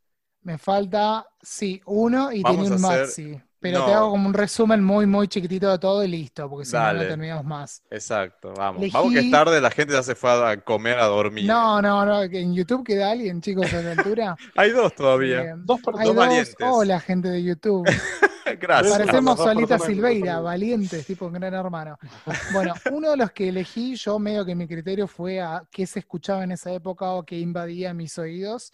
Creo que un obligatorio es Sing When You're Winning de Robbie Williams del oh. año 2000 también. Es el disco que tiene Rock DJ, Better Man, Supreme, Kids también con Kylie. Digo, son todas, eh, Let Love Be Your Energy, son todos temas que son clasicazos, producido por Guy Chambers y Steve Powers. Guy Chambers después va a trabajar un montón con Kylie. O sea, son, eh, los, los conecté, mis dos discos internacionales en ese sentido, y no hay persona que haya escuchado música en esa época, visto MTV, Match Music, VH1 o lo que sea, que de mínima no haya visto el video Rock DJ. Fue como uno de los temas del año y es un tema que vos agarras, pones en una fiesta y la rompes toda. Vos sabés que todo el mundo se va a copar y bueno, está ese Robbie que se saca las partes del cuerpo, la piel, digamos, y queda en carne, eh, en carne viva, así que está buenísimo. Pero lo loco me pasó hoy escuchándolo de nuevo, que dije, uh, qué fulero que es en contenido el disco, qué triste. Es como que es un Robbie todo el tiempo buscando aceptación y un amor y, y expresando angustia. Eso es lo loco. Y por ahí algunas canciones uno las relacionó con bailar, tipo Rock DJ, que es como la más inmediata, pero Supreme, Better Man, hay otro, bueno, y otros temas que son más de álbum, que no fueron sencillos, que son bastante duros en la letra. Duros, pero no tan profundos que vos digas, wow, qué arte que me metió, qué profundidad espiritual acá. No va por ahí, pero es un Robbie que está golpeado. Claro. Quiero. Sí, bueno, hay, hay como una diferenciación eh, habitualmente de el pop más eh, espiritual y el pop más eh, escapista o de chicle. El pop es uno solo también. Son esas amalgamas. Sí, totalmente. No nos convirtamos, no, no, convirtamos al pop en lo que hace el rock con, con el resto de los géneros que los mira con desdén. el pop es todo uno, chicos. Claro, no, pero a lo que voy tiene que ver con que por eso, mucha gente, lo, no, pero mucha gente lo, relaciona más con un rock DJ o algo como súper arriba, este disco, o un Kids. Sí, eso es verdad. Y en el medio hay un montón de temas que si uno, como vos decías, esto con los Goldfrapp, ¿no? Recién, te pones a ver las letras y son súper duras. Es un rock que está muy golpeado en este disco, que se, da momentos para bailar. decir es un Robbie que está muy duro, pensé. Eh, probablemente también, porque sabemos que tuvo sus problemas con las drogas, pero nada, es como que muestra eh, muy claramente la faceta más bailable escapista y la faceta más íntima de celebrity golpeada y buscando el amor. Es como que el, el concepto que une al disco es la búsqueda del amor y la aceptación. Hay un montón de, Lo estoy resumiendo, creo que alguien que sea fan de Robbie me va a matar. Pero es como el mejor No, no, resumen que puedo bien, hacer para dar el cierre a, a esto. Y después quería hacer un destacadito, si me permiten, de bombazos latinos, pero te los menciono para arriba. Un poco hablábamos de, de Ricky recién, está Sound Loaded de Ricky Martin, que Ay. que tiene Defense, eh, el que tiene también Nobody Wants to Be Lonely. que es un Fit- temazo. Colaboración ASA. No, no, no, tiene, tiene temazos. eh, tendría que ver la lista acá, a ver si lo tengo abierto como para decirles los singles. Eh, Loaded, Dame Más, era acá también, digo, Dame todos más. hitazos. Otro que para mí es un imprescindible latino y me parte el alma si no está en este destaque es Arrasando de Thalía.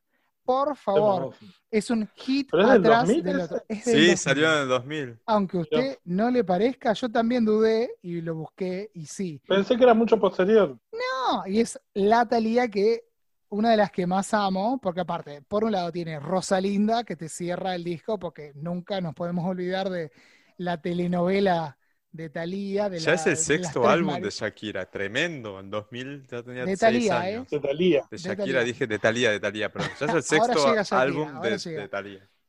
No, y lo más loco es que muchas de las canciones las escribió ella. Eso es llamativo. Que yo pensaba que no. Tiene Gran parte del regresa a mí, chicos. Lo escribió. Tiene Entre el mar y una estrella que es mega. Divina. el video más grasa y hermoso del mundo. Eh, regresa a mí, reencarnación, arrasando. Tiene el cover Regresa de el cover de Pata Pata. ¿Qué hace ahí? Explícame. ¿Por qué está ahí? Amo. No lo sé. Es el American Pie de Thalía. No, no, tremendo. Y cierra con Rosalinda. La boca se te haga a un lado. Destaco, destaco, eh, regresa a mí, que es de lo mejor que ha hecho. Talía en toda su carrera. Si nos quedamos en México, el otro destacado, imprescindible para mí, es Paulina, de Paulina Rubio. Ah, es de esta época Tiene también. Todos hits. Y yo sigo aquí esperándote, que tu dulce boca ruede por mi piel. También tiene Lo haré por ti, El último adiós, tal vez quizás. Y también Yo no había una pica ahí de, de Thalía Paulina, me acuerdo perfecto. Era con cuál de las Sí. mexicanas te quedás y era bueno, pará. Es como, no es necesario, es lo mismo que dijimos, no nos peleen a las chicas entre Y sí. perdón, y en los 90 Talía versus Faye. También, Fey, a full. Sí, sí, sí. No me saquen a ninguna de las dos. claro, tal cual. Tiene Yo no soy Sí, esa mujer en ese disco, lo haré No, por es un, es un ti. discazo. Y después al siguiente. Chicos, tal vez Casanova. quizá, pará, tal vez quizá.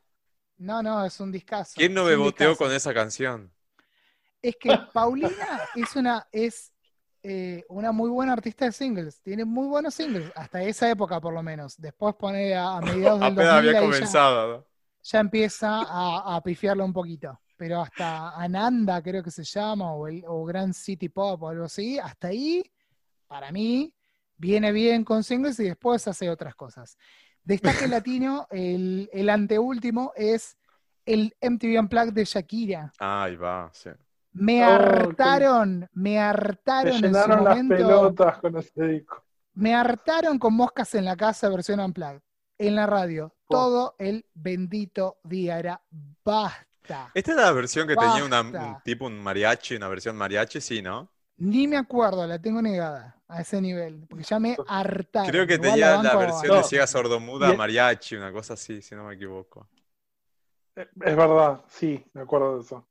Pero es muy, era muy, era, estaba todo el día en, en MTV. Si querés el mismo En la 100 fenómeno. también. Sí, el mismo fenómeno era con cuando después, años después, Ricky Martin saca el suyo, que también estaba todo el tiempo. Y pegate, pegate, pegate todo el día. Eh, lo mismo Sí. pasó con Shakira en ese momento, lo que pasa que era la Shakira en su purest form, era la Shakira que a todos nos gustaba, la de pies descalzos, ¿dónde están los ladrones? Después vino Servicio de Lavandería, un año después, llegamos hasta Fijación Oral, ahí empezamos a partir caminos, pero nada, ahí Waka depende waka. ya de cada uno. Y el declive. Pero hasta, hasta eh, Fijación Oral es la Shakira intocable. Y bueno, este, este MTV Unplugged viene a celebrar principalmente los primeros dos discos de Shakira y eso es imprescindible. Y un último destaque sobre el cual no voy a entrar en detalles es eh, el disco de Alejandro Sanz, El alma al aire, que sonaba todo el día también. Ay, sí, por favor. No, nunca fui a escucharlo Qué año mucho de mierda. Alejandro, Qué año de mierda. pero bueno, nada, hay, Ah. que, hay que mencionarlo porque acá fue un hitazo tremendo y estaba que- todo el día Alejandro ¿Vieron Sanz el video de. Alejandro Sanz y Shakira grabando a la Shakira? Que se viralizó hace poco, que es de esa No. época. Chicos, había una, tens- una- no había tensión se- sexual ¿Parecía ahí, en la era... cultura? No, me, me parece es antes, me parece que es por estos años también.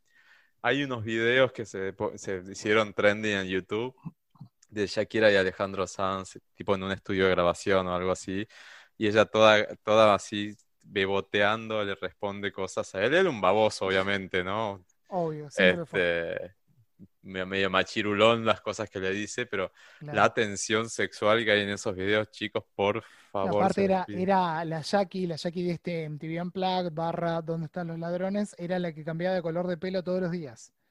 ¿Se acuerdan? Era como no sabías con qué color de pelo iba a aparecer. Es verdad. servicio de lavandería, Era como Rodrigo. apareció de, de- más de rubia, porque ya era mercado yankee, había que ser rubia. Hay que así bajar que- un tono del coletone. Claro, no, no tan latina, casi latina. Bueno, y ya que Chris metió esas menciones, yo no quiero irme sin mencionar un otro disco que yo tenía seleccionado, pero, pero nada, no, los tie- el tiempo es cruel en, en el streaming de YouTube y en el podcast. Sí, porque ya, Eh, es- ya pasamos la hora de la lista de Schindler, me parece. Ya fue, olvídate. Pero no quiero irme sin mencionar el disco Juego Nelly de Nelly Furtado, que para Uy. mí fue como, wow, no entendía nada. eh, fue como descubrir el, el pop en más con un, un tinte indie. eh, y y esas, puteaba, y absolutamente. era como, ¡ah! y ese hip la canción. que mete entre medio, y ese era, ok, hay, hay pop también en Canadá, mirá vos qué interesante. Era, era Y descubrir era eso. portuguesa canadiense. Claro, claro, era como... ¿De dónde salí? Y de hecho conseguí, cuando fuimos con vos, Parry, eh, en ese tour que hicimos en. Miami, conseguí un... Con Luis, espera, contémosle a la gente. Con Luis nos encontramos en Miami cuando fuimos a ver el 2019 a Madame X Tour de Ajá. Madonna. Y nos encontramos con Luis y con Max y mi primo. Y fuimos de. Me dijeron, bueno, ¿qué querés hacer? ¿Querés conocer Miami? Y estábamos un día solo juntos. Sí, nos tocó un día y nada ellos más. estaban en auto. Me dijeron, ¿qué querés hacer? Y yo dije, quiero ir a disquerías. Y nos fuimos a cada disquería, a cada raro, ¿no? suburbio, una cosa maravillosa. Hermoso. descubrimos- Sí, conocimos en Miami profundo. Sí, descubrimos cosas muy lindas. Y en una de esas cosas Ajá. conseguí ¿Te un... trajiste un disco de Gloria Estefan, por lo menos? No, pero conseguí un vinilo Más Miami que de- Gloria no hay. promocional de Nelly Furtado de esa época, de- del track eh, que se llama Party. Y mm, nada, maravilloso, maravilloso porque hay hasta eh, ah, recitados de Nelly en portugués, es una cosa locura. Party no fue un sencillo oficial de, de este disco de Juan Nelly, pero es muy del estilo, digamos. Y nada, era descubrir también ese pop más alternativo, no tan mainstream, ¿no? Que igual después Nelly Claro. Furtado con a Bird terminó siendo muy, muy mainstream, igual. Era como otra cara del pop en esa época. Pero planteaba otro estilo, ¿no? Era mm, totalmente diferente eh, lo que ella... Sí, aparte, ese era como el tema más radial, más vendible, fácil, porque Ujú. tiene, tiene sus mambos también el disco. Sí. Nelly siempre tuvo eso, en folclore también, digo, después fue va- variando un poquitito, pero sobre todo al principio tenía como esa cosa de jugar. Bueno, después vinieron Luz, que ahí obviamente cayó en el mainstream, cambió Timberland y todo el, todo el tema. Eh, hizo algo muy interesante en español, en Mi Plan, que estuvo producida por Julieta Venegas, este, salvando las distancias, ¿no? Pero eh, yo les diría que vayan y escuchen el último disco que salió hace tres, ya tres años, 2017 creo que es, The Ride. Chicos, The Ride me es llevó... un remambo. ¿eh? Sí, Me me, re The- gusta The ese Ride me llevó a, a la esencia de Nelly en Juego Nelly. Dije, puta, volvió con esa esencia. Otros, Nelly otros independiente. Sí, exacto. Vino De con, nuevo. ojo, vino con otra sonoridad, nada que ver con Juego Nelly. Pero, me, pero es como, wow, es una versión eh, recargada de, de ese disco.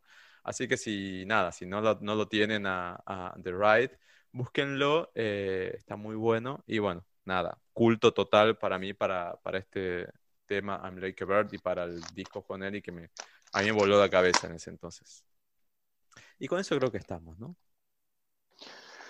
Hemos hablado de discos. Montón. Y eso fue. obvié Return of Saturn de No Doubt, por Y este ejemplo. no sé, este no Hay se un da. montón de cosas que obviamos. Cristian no, no. Ah, sí, obvio. No, no, no voy a hablar más nada. No voy a decir más Ahí nada. arranca. No, no, no. Hacemos después el B-side de esto.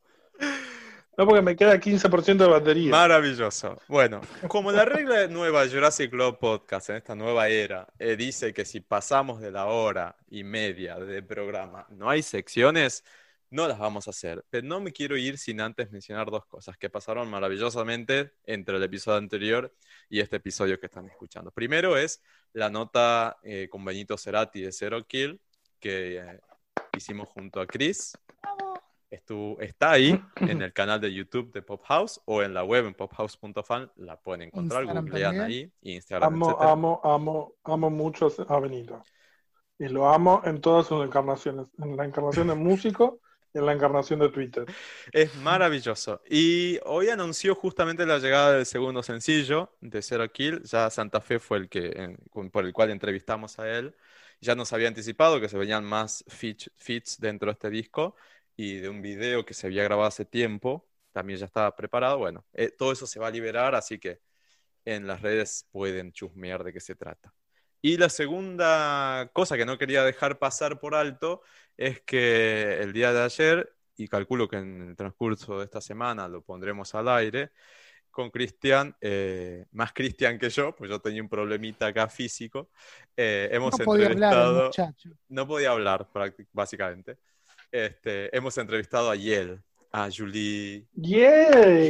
Julie Boudet, de Yale, exacto. Está impecable la entrevista, es más cortita que la de Benito, eh, pero no, fue una experiencia maravillosa. Yo te agradezco, Chris, por haberme hecho parte de eso, porque No, por favor, somos un equipo. Estamos No, y lo ahora lindo- procesando los, los subtítulos, así que llegan Claro, llegó bastante porque fue un mix de francés, español e inglés, un quilombo hermoso. Principalmente inglés, pero de hecho arrancó la nota, eh, arrancamos la nota, yo la saludé en francés, le empecé a hablar en francés y le dije, voy a dejar de hablar en francés antes de que me mande un moco, y le empecé a hablar en inglés directamente.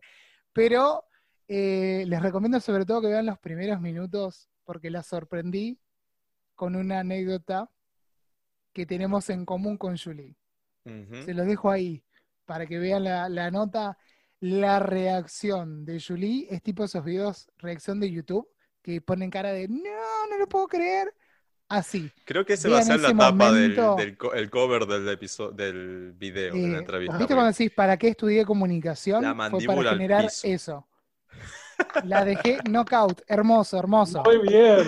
Sorprender a la entrevistada. Y- hermoso. No Exactamente. se la esperaba. Eso hizo. Estuvo genial. Y al final, al final de la entrevista, spoiler, pero me, quiero mencionarlo porque hace referencia a Jurassic Club. En Jurassic Club, en los, por lo menos en los 50 primeros episodios, cuando teníamos, obviamente, invitados presenciales, después pandemia, etcétera, hacíamos una pregunta siempre. Si te pudieses, o si te pudieras definir como un licuado, eh, ¿cómo, qué, qué ingredientes le meterías? Y entonces traje esa referencia y se la pude hacer a Julie y le pregunté si su último disco, L'Heure de Verso, creo que es el- la pronunciación, perdón, Chris, La du Berceau, ahí tenés, o la, la era del acuario, la era de Eh, acuario.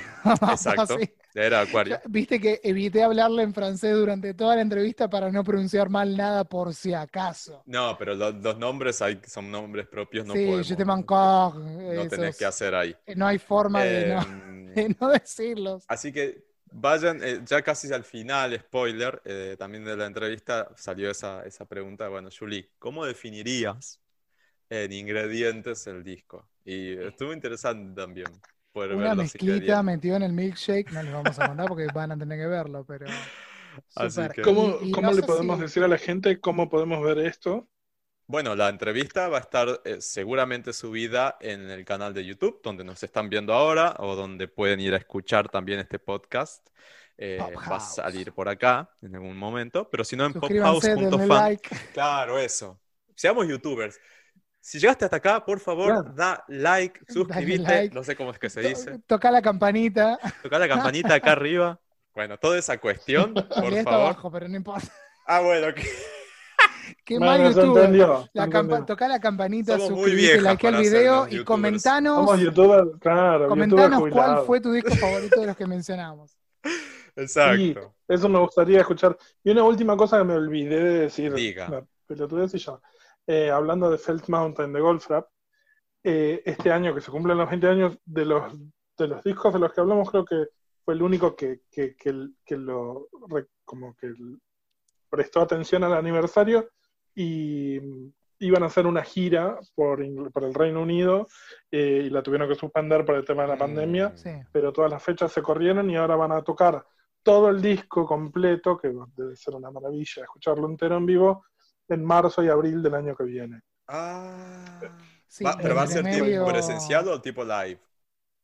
No, no, en No, persona. no, se supone que va a ser en teatro. sí.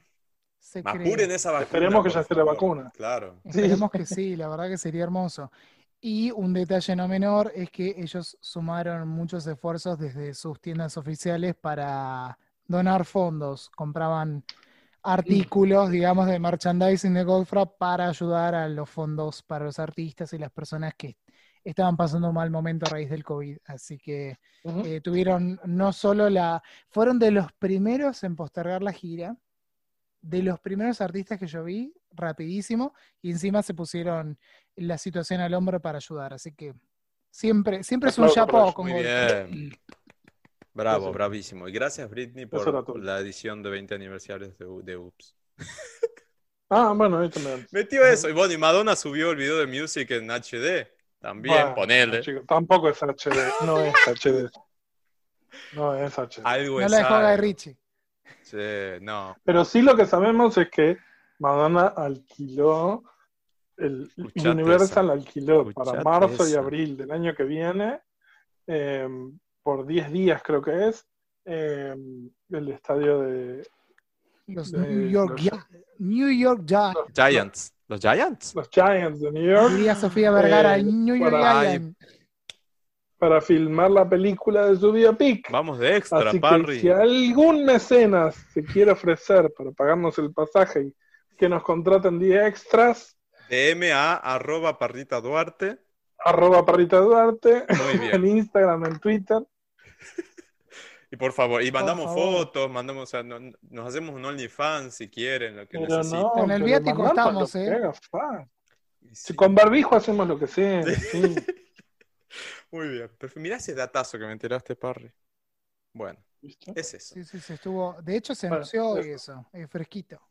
Hoy, fresco, mismo, fresco. hoy Junto con las De imágenes hecho, del está Madame tanteando una muchacha, Sí. que no me acuerdo el nombre, Parry sabrá, una actriz que estuvo. No me acuerdo el nombre tampoco. Pero está como Pero- tanteando de, ay, qué parecida que soy, mirá que igual que soy a vos, Madonna, pero no sé si la habrán elegido ya. o No, hay un par dando. No creo que la hayan elegido, pero Madonna le dio follow en Instagram. Sí, hay Sí, como eso cuatro o cinco que les dio, les dio follow, así que algo ahí. Por ahí. favor, Diablo Cody, empezá a filtrarme la, la- a la señora. Le dio follow, le dio follow a, a ella, a esta piba, que no me acuerdo cómo se llama, pero eh, creo que es de la serie Certain Reasons Why. Sí, Eh, y después le dio follow a la piba de Midsommar. Midsommar también. también Y hay dos más también. Creo que en algún posteo de pophouse.fan lo va, también está el listado completo de las que, Es verdad, lo vi en Pop de House. las que le dio No se pierdan nada, suscríbanse a Pop House. Eh, En la campanita. sí. ha sido un placer contar con tu presencia el día de la fecha, en este episodio casi de trasnoche que estamos terminando eh, y bueno, espero que ustedes los estén ¿Cuánto vamos. Luis? Digamos la verdad, porque nosotros... La verdad, la verdad son dos horas y media, me parece. Pero bueno, con Parry nunca se puede bajar esto. O sea, es así, hay mucha información. Perdón, mucho soy un chico de los excesos. La próxima vamos a retasear, ¿viste? En varias entregas los Corten, episodios. córtenme lo que sea. No, olvídate. A ver, corten. lo que tenemos ahora es que este live queda en YouTube, así que no es que lo vamos a poder Tal cual. Sacar tanto en la edición podcast. Lo que se dijo, se dijo. Así que no sé. No sé si la vamos a dejar. No sé, es todo muy nuevo, así que no sé cómo vamos a hacer, pero el- en el podcast va a estar. Feliz de Ahora. compartir este, este rato con ustedes y, y feliz de charlar. Es una charla que me encanta y me enriquece. Así que gracias por invitarme, que me autoinvité yo igual, pero no me importa. Así que cuando quieran, me encanta hacer esto. Así que Muchas Nada. gracias. Síganlo a Parry, Parry. entonces, en arroba Parrita Duarte. Este aplauso para Arroba Parry. Parri- Parrita Duarte, arroba Chris Hendrix el mío, Arroba Luis María W, pero en realidad vayan a Arroba- arroba pophouse.fan. claro, arroba pophouse.fan y no todo. olvidar arroba chipay media luna de Rob, que Ah, justo hoy no Robson. está, pero Sí, besito Rob querido. y si que- están no escuchando y hablan portugués, arroba podcast las hermanas, el podcast que estamos haciendo en portugués con Robson, o en portuñol, bueno, estoy haciendo yo, está bastante gracioso, para reírse. Y es más cortito que este. Eh, así que bueno, nos vemos en el próximo episodio. No me estoy olvidando de nada, ¿no, Chris? No, para nada. Bien. creo. Agradecemos su presencia y que tengan todos una linda jornada. ¡Chao! Adiós. Arrivederci.